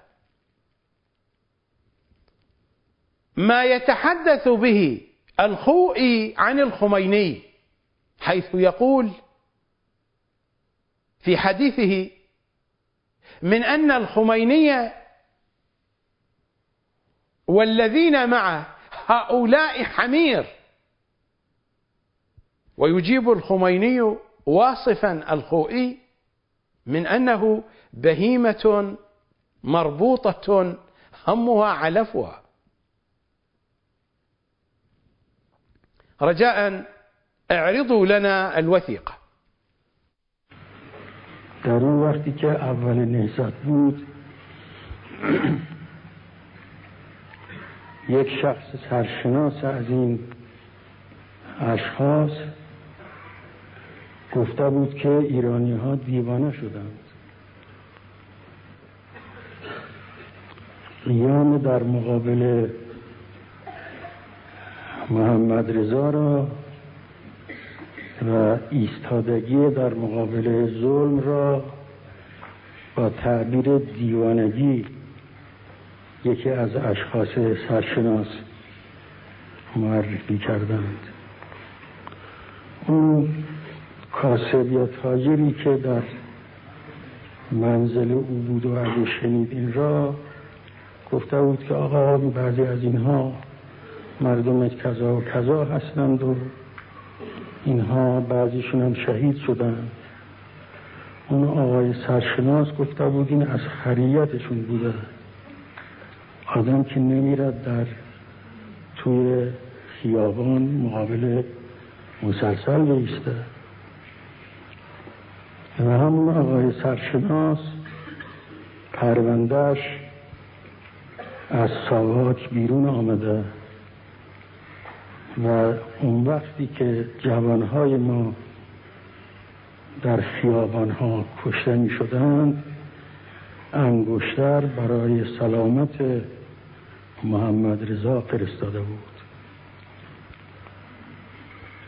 یه دسته اینطور که حضرت امیر سلام الله علیه از اینها تعبیر می‌کند که اینا همشون علفشونه.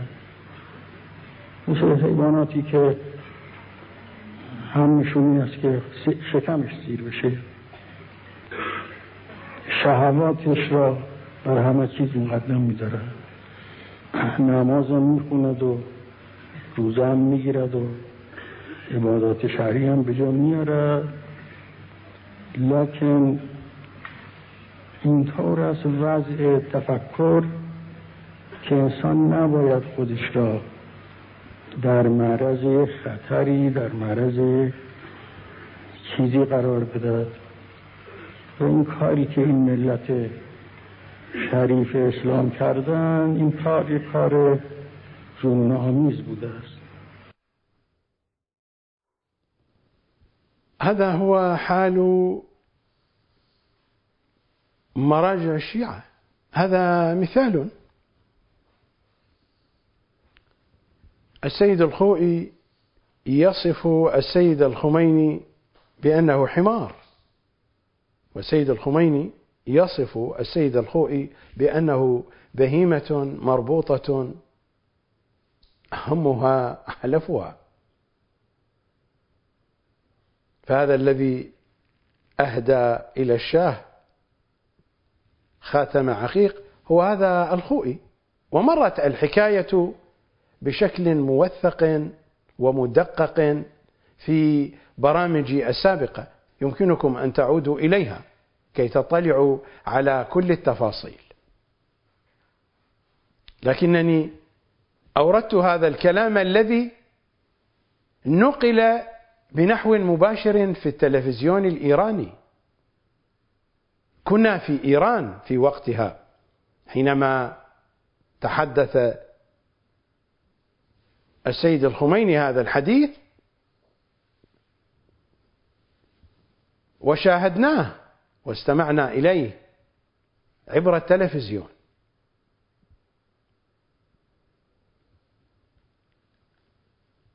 هذا الذي يقال في التلفزيون الذي يقال وراء التلفزيون أقبح وأقبح وأقبح.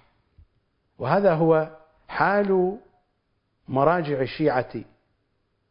منذ سنة 448 للهجرة حينما أسس الطوسي حوزة النجف.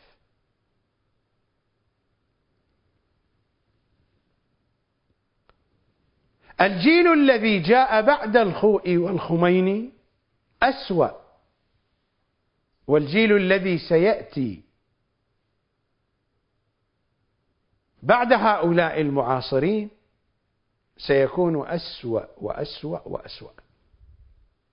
خصوصا في النجف وكربلاء لأن السياسة والدنيا قد دخلت بشكل أقوى. في هذا العصر دخلت بشكل أقوى في أجواء المرجعية الدينية وفي أجواء سلطتها المبسوطة على الناس. لذا فإنهم سيكونون أقبح وأقبح وأقبح. الطوسي في كتابه الغيبة وهذه طبعة مؤسسة الأعلمي بيروت لبنان صفحة 248 ينقل عن الشلمغاني وهو من أكبر مراجع الشيعة زمان الغيبة الأولى. ولكنه ضل بعد ذلك. الطوسي ينقل عن الشلمغاني صفحة 248 يقول لقد كنا نتهارش على هذا الأمر على الرئاسة الدينية على الزعامة الدينية على المرجعية الشيعية. لقد كنا نتهارش على هذا الأمر كما تتهارش الكلاب على الجيف. هذا في زمان الغيبة الصغرى. الآن ونحن في سنة 1444 يتهارشون بطريقة هي أسوأ من تهارش الكلاب على الجيف إنهم أسوأ من الكلاب في تهارشهم الآن. هذا هو الواقع الشيعي من الآخر. هذا الكلام أخذه الشلمغاني من أمير المؤمنين.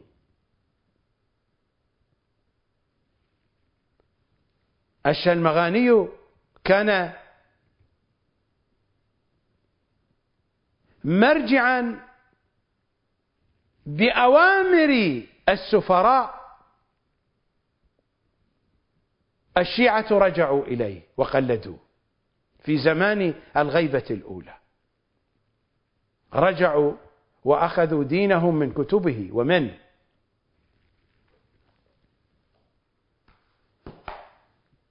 ولذا فإن كلامه هذا قد أخذه من كلام أمير المؤمنين. أقرأ عليكم ما جاء في نهج البلاغة الشريف. الطبعة طبعة دار التعارف للمطبوعات. بيروت لبنان. في الخطبة التاسعة بعد المئة. في الصفحة الثانية بعد العاشرة بعد المئة. صفحة 112 أمير المؤمنين يتحدث عن أهل الدنيا. وأوضح مصاديق أهل الدنيا هم مراجع الشيعة يقتلون أنفسهم على الدنيا. على المناصب والأموال يظهرون التزهد كذبا. لو كانوا زهادا حقيقيين لتفجرت ينابيع الحكمة من قلوبهم على ألسنتهم. شو واحدهم من يحكي يقوم يمضرط؟ وين الحكمة هذه؟ النبي صلى الله عليه وآله أئمتنا أعطونا ضمانا من أن الذي يزهد في هذه الدنيا حقيقة. فإن الحكمة ستتفجر من قلبه على لسانه. فأين حكمته؟ إيش بيهم من يحشوني مضرطون لو يظل صاموط لاموط كل اللي عنده ياهو يجي بس دعاء يدعو له. ويظل صاموط لاموط لو من يحكي يقوم يمضرط ويصير مضحكة للوهابيين فهذا الزهد الذي يظهرونه هذه عدة شغل يشتغلون بها يضحكون على الشيعة. وإلا لو كانوا زهادا حقيقيين فأين حكمتهم؟ وأين بلاغتهم؟ تتفجر الحكمة من قلوبهم على ألسنتهم. أين هي هذه الحكمة؟ وكتبهم مشحونة بالضلال. وأجوبتهم مسخرة ومهزلة. وأحاديثهم ينتقصون فيها من أئمتنا. وهم فيما بينهم يتهارشون كما تتهارش الكلاب على المرجعية وعلى الأخماس. ما هو هذا واقع مراجع الشيعة. فهم أوضح مصاديق عباد الدنيا. أمير المؤمنين يقول هكذا أقبل على جيفة. هذه هي الدنيا. أقبل على جيفة قد افتضحوا بأكلها واصطلحوا على حبها. ومن عشق شيئا أعشى بصره وأمرض قلبه فهو ينظر بعين غير صحيحة ويسمع بأذن غير سميعة.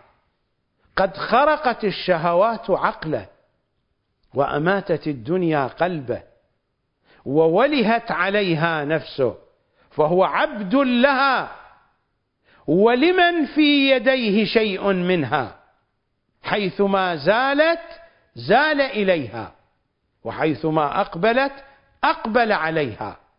لا ينزجر من الله بزاجر ولا يتعظ منه بواعظ.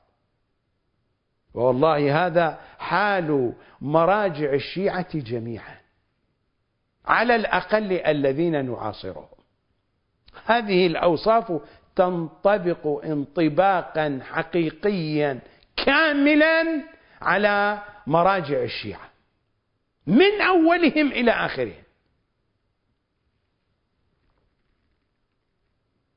أقبل على جيفة قد افتضحوا بأكلها واصطلحوا على حبها. ومن عشق شيئا أعشى بصره. لذلك لا يبصرون معارف أهل البيت. الدنيا أعمتهم.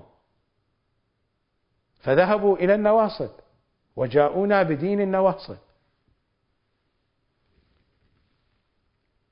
الشيعة الحمير صاروا حميرا لأنهم أحبوا هؤلاء. فضحكوا على ذقونهم وبعد ذلك صعدوا على ظهورهم وقالوا لهم ديخ. أقبلوا على جيفة قد افتضحوا بأكلها واصطلحوا على حبها ومن عشق شيئا أعشى بصره وأمرض قلبه. فهو ينظر بعين غير صحيحة هذا الذي يعتقد أن معرفة الإمام من الفروع أو دون الفروع هذا قلبه سليم أم قلبه مريض؟ ماذا تقولون عن هذا؟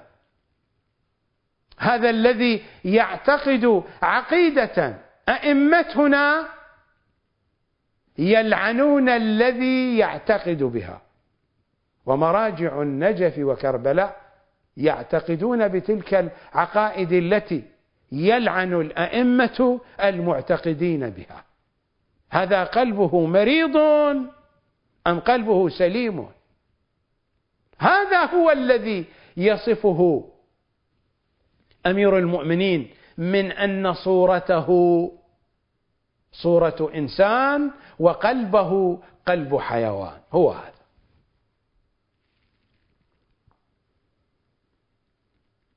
ومن عشق شيئا أعشى بصره وأمرض قلبه فهو ينظر بعين غير صحيحة. هذا الذي يفتي أن ذكر علي في التشهد الوسطي والأخير في الصلوات الواجبة يبطل الصلاة. هذا قلبه سليم أم قلبه مريض؟ هذا ينظر بعين صحيحة أم أنه ينظر بعين غير صحيحة؟ هؤلاء هم هؤلاء هم مراجح الشيعة. لقد عشقوا الدنيا عشقوا الدنيا وعشقوا السلطة والرئاسة الدينية وهم مستعدون أن يفعلوا كل شيء لأجل هذا. الخلاف الذي حدث بين السيد الخميني والسيد كاظم شريعة مداري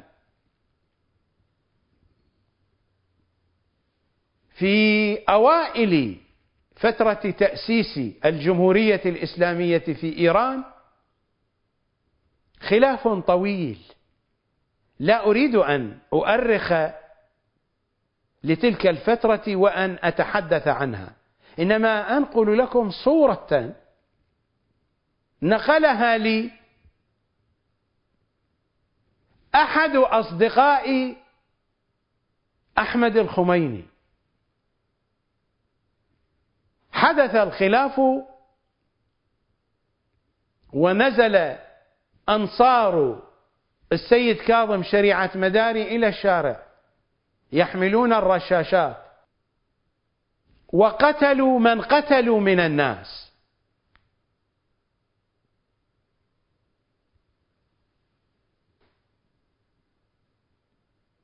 السيد الخميني أرسل ولده أحمد إلى السيد كاظم شريعة مداري. سيد أحمد الخميني يسولف لصاحبه هذا الصديقة اللي أنا سمعت الكلام من عنده. يقول له من رحت السيد كاظم شريعة مداري إلى بيته.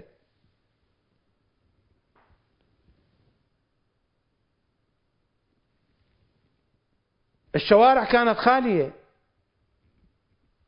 لأن إطلاق الرصاص كان موجودا في كل مكان في مدينة قم.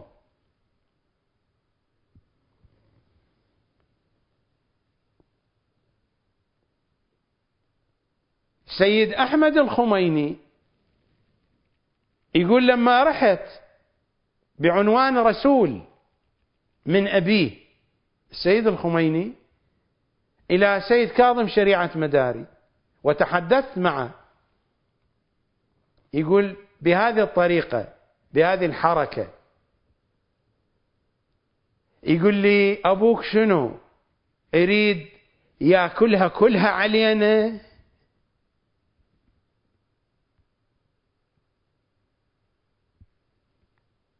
إنها الدنيا إنها السلطة. أبوك شو يريد؟ يقول لي أبوك يريد شنو؟ يأكلها كلها علينا. كلها يأكلها. وقتل كثير من الناس. أنا لا أريد أن أعود إلى تلك الفترة. هذه مصاديق مصاديق واضحة.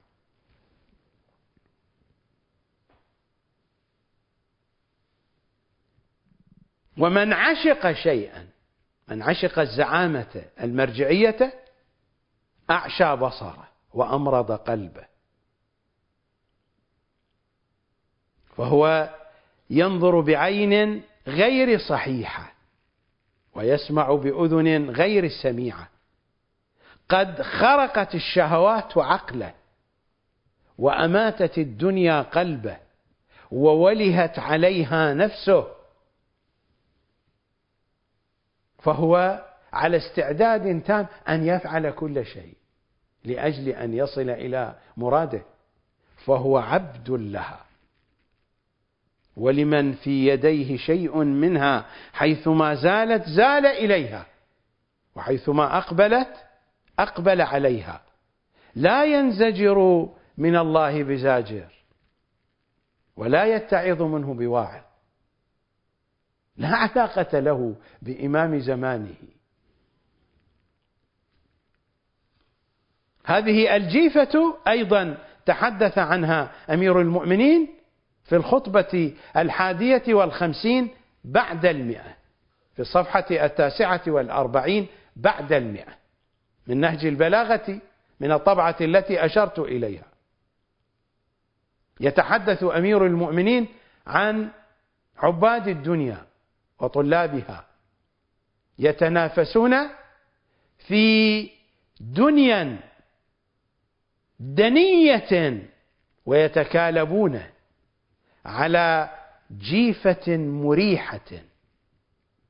المريحة التي تخرج منها الرائحة الكريهة يتنافسون في دنيا دنية. ويتكالبون على جيفة مريحة وعن قليل عن قليل. بعد الخروج من الدنيا يتبرأ التابع من المتبوع.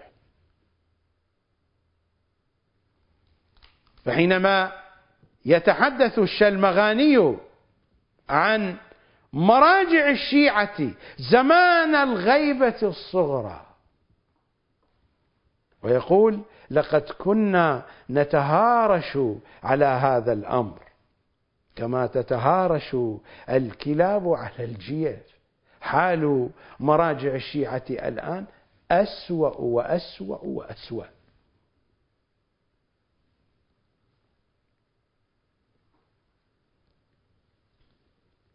نحن لا علاقة لنا بكل هذا. لا نريد أن نزاحمهم. ولا نريد أن ننافسهم ولذا أقول لكم تجنبوا هؤلاء تجنبوا السياسيين وتجنبوا المرجعيين واتركوهم يتهارشون على جيفتهم كالكلاب. هذا هو واقعهم هم يتحدثون عن أنفسهم.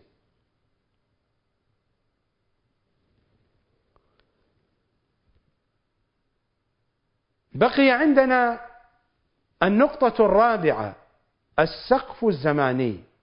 هذا أمر نسبي.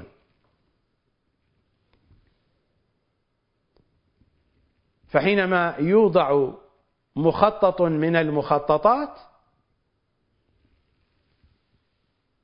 يوضع سقف زماني لتنفيذ هذا المخطط.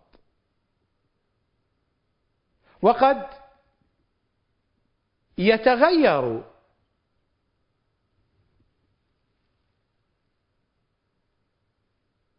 فيتقدم الوقت أو يتأخر بحسب الظروف الموضوعية وبحسب المعوقات وبحسب الإمكانات المتوفرة وبحسب الجد في العمل والهمة العالية لكن المخطط لن يكون كاملا من دون تحديد سقف زماني معين. نذهب إلى فاصل.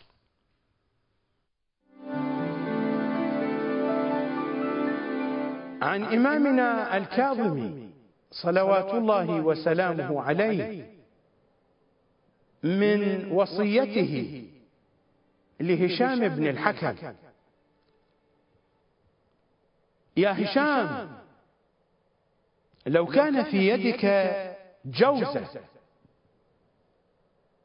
وقال الناس في يدك لؤلؤة. ما كان ينفعك وأنت تعلم أنها جوزة. ولو كان في يدك لؤلؤة.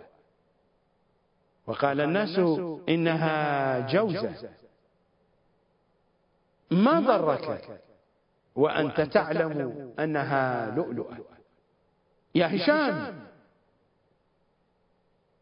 نصب الخلق لطاعة الله ولا نجاة إلا بالطاعة. والطاعة بالعلم والعلم بالتعلم. والتعلم بالعقل يعتقد. ولا علم إلا من عالم رباني. ومعرفة العالم بالعقل. يا هشام قليل العمل من العاقل مقبول مضاعف. وكثير العمل من أهل الهوى والجهل مردود. يا هشام إن العاقل رضي بالدون من الدنيا مع الحكمة ولم يرضى بالدون من الحكمة مع الدنيا. فلذلك ربحت تجارتهم.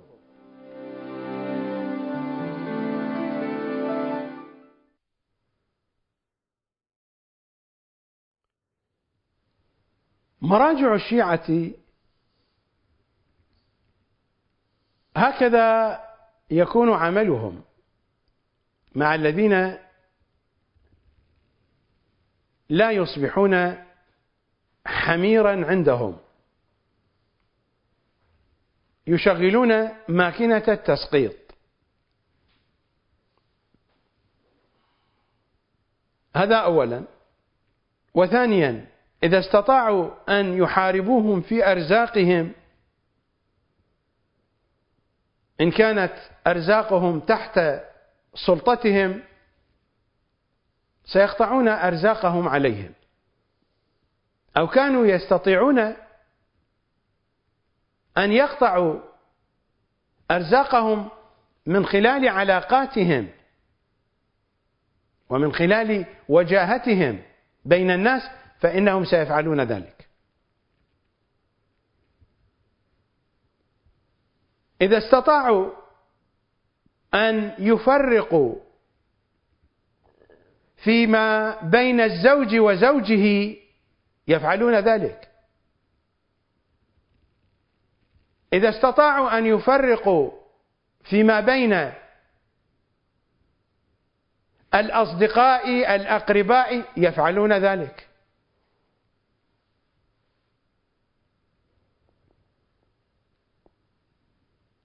وكل هذا مبني على الباطل والافتراء والأكاذيب.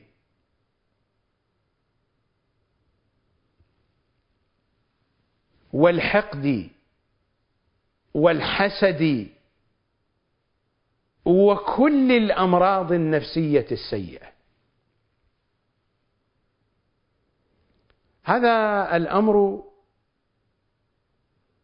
إذا أردتم أن تعودوا إلى التأريخ فهذا تأريخ مراجع الشيعة وموجود في الكتب. وإذا أردتم أن تعودوا إلى الواقع الواقع موجود بيننا وأنا أحدثكم عن تجربة عملية لا أحدثكم عن خيال. فهذا هو واقع ومراجع الشيعة. يتحركون باتجاه التسقيط قطع الأرزاق تفريق الناس عن بعضهم. والآن صار تحت سلطتهم أن يعتقلوا الناس أن يعذبوا الناس. أن يقتل الناس.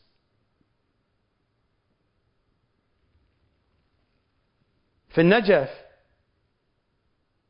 المادة أربعة إرهاب هذه وسيلة ترعب المرجعية بها من يخالفها. هذه حقائق. أنا لا أحدثكم عن تحليلات ولا أحدثكم عن توقعات. وهذا الكلام ما هو بكلام دعاية هذه حقائق. وليس عندي من الوقت أن أفصل فيها لأن التفصيل فيها يحتاج إلى بيان الكثير من قبائحهم وعوراتهم. وأنا لا أجد مجالا لذلك. أما أحزابنا الشيعية فبرنامجها برنامج الإخوان المسلمين. جماعة الإخوان المسلمين عندهم برنامج في التعامل مع الأطراف المعاصرة والمنافسة أو المعارضة لهم. برنامج حسن البنا يطبقه حزب الدعوة وطبقته منظمة العمل الإسلامي. التنظيم الشيرازي الذي كان نشطا أيام المعارضة.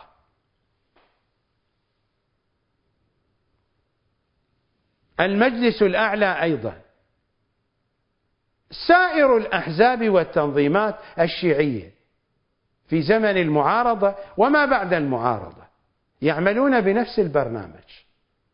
ما هو هذا البرنامج؟ يتشكل من النقاط التالية. هكذا يتعاملون مع أعدائهم الذين يخالفونه.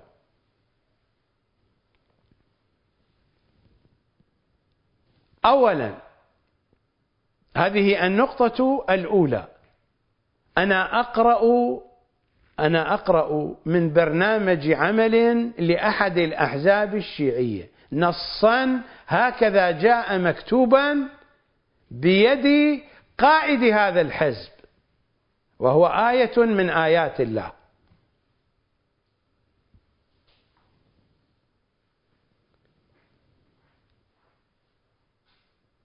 ليس حيا الآن. مات ولا أريد أن أحدثكم عن الطريقة التي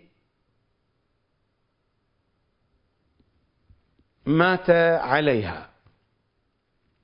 لأنكم لن تصدقوا كلامي. لا شأن لي به وبموته. سيكذبني الجميع لو تحدثت. لكن المعلومة دقيقة جدا وصحيحة جدا. على أي حال ليس مهما. كيف يتعاملون مع أعدائهم؟ أولا أولا إنهاكه بالدعايات. دعايات يعني أكاذيب. ثانيا إشغاله بالتوافه ثالثا اتهامه بالعمالة والتجسس لجهات أجنبية. رابعا التشكيك في مصادره المالية. خامسا تأليب السلطات المحلية عليه. وحق الحسيني هذه مكتوبة في برنامج عمل لأحد الأحزاب الشيعية وأنا أحفظ هذا البرنامج. هم أنكروا هذا بعد أن نشر هذا البرنامج في أيام المعارضة. لكنني أقولها لكم. هذا البرنامج طبق علي ولا زال يطبق إلى الآن منذ سنة 1981 هذا البرنامج برنامج المرجعية يطبق علي أيضا الذي حدثتكم عنه. وبرنامج الأحزاب الشيعية يطبق علي منذ سنة 1981 إنهاكه بالدعايات إشغاله بالتوافه اتهامه بالعمالة والتجسس لجهات أجنبية التشكيك في مصادره المالية تأليب السلطات المحلية عليه. هذا هو الذي يفعله الإسلاميون. القضية أقبح من ذلك. هناك ما يسمى بسياسة القفز على المواقع. هذه الأحزاب الإسلامية التي أشرت إليها تعمل بها. سياسة القفز على المواقع هذه سياسة حسن البنا. لعنة الله عليه.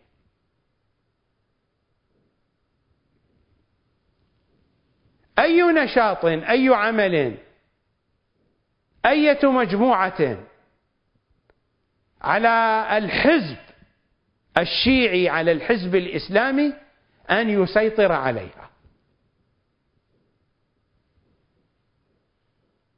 وأن يكون الحزب قائدا لتلك المجموعة. إذا لم يستطع فعليه أن يفتتها أن يقضي عليها. فإن لم يستطع عليه أن يفرقها أن يقسمها. فإما أن يتسلط عليها وإما أن يفتتها إن لم يكن قادرا أن يتسلط عليها وأن يترأس عليها ولم يكن قادرا على تفتيتها وإنهائها من الوجود فعليه أن يفرقها أن يقسمها. وهذا بالضبط ما فعلوه مع الصدريين.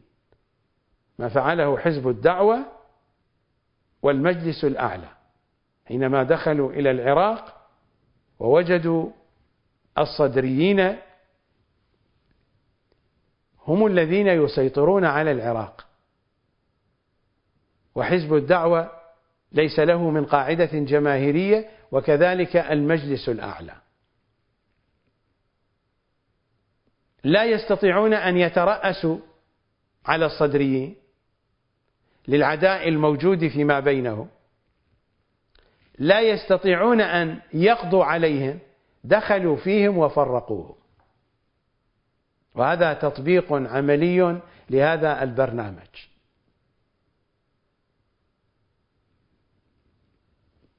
هذا هو الواقع الذي لابد أن نكون عارفين به كي نتجنب المطبات. وكي نحاول أن نتخلص من المعوقات. أنتم عندكم أمانة عظيمة.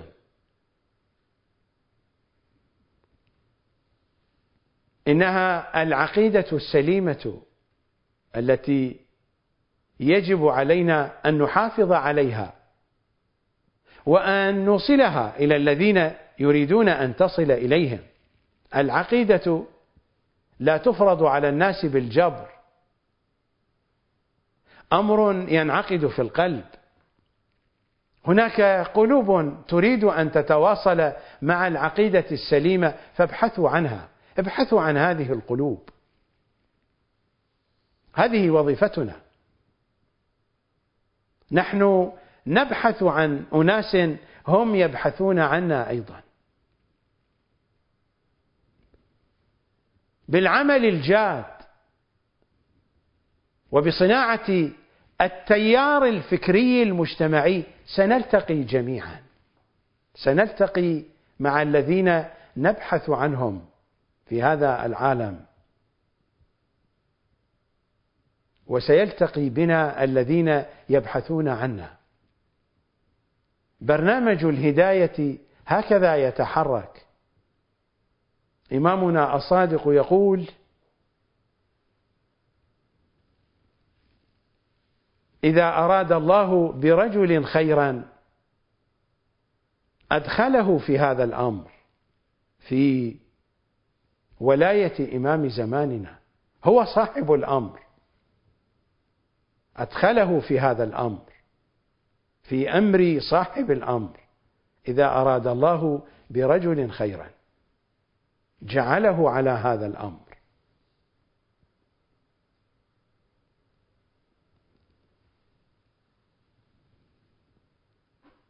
إذا أراد الله برجل خيرا أدخله في هذا الأمر رغم أنفه. هذا هو الذي أقوله من أننا نبحث عن أناس وهم يبحثون عنا رغم أنوفنا ورغم آنافهم. أئمتنا هكذا يقولون. إذا أراد الله برجل خيرا أدخله في هذا الأمر رغم أنفه.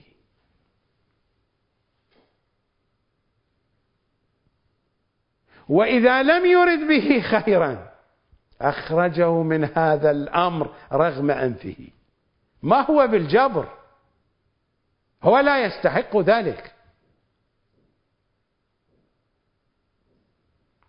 هذه أسرار قوانين الهداية التي بينتها آيات القرآن وأحاديث العترة الطاهرة.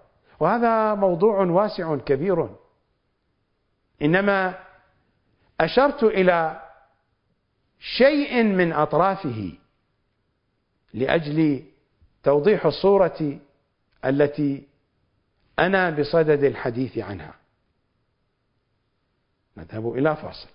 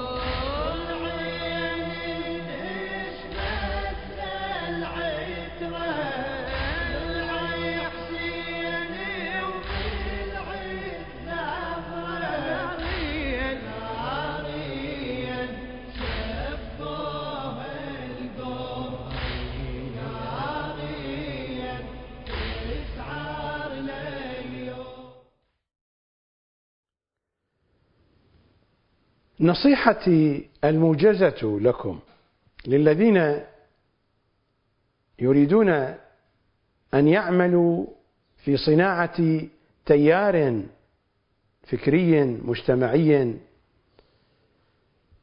يحمل الهم العقائدي المهدوي. نصيحتي الموجزة لهم لا تعملوا سرا.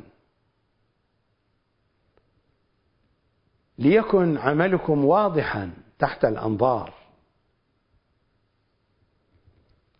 لا تشعروا الآخرين بأنكم تمتلكون سرا خاصا بأنكم تقومون بعمل سري وأنتم لا تقومون بشيء. الذي نريده نشر ثقافة إنه أمر ثقافي واضح وصريح. مثلما تذهبون إلى مكتبة فيها الكثير من الكتب فأنتم تتابعون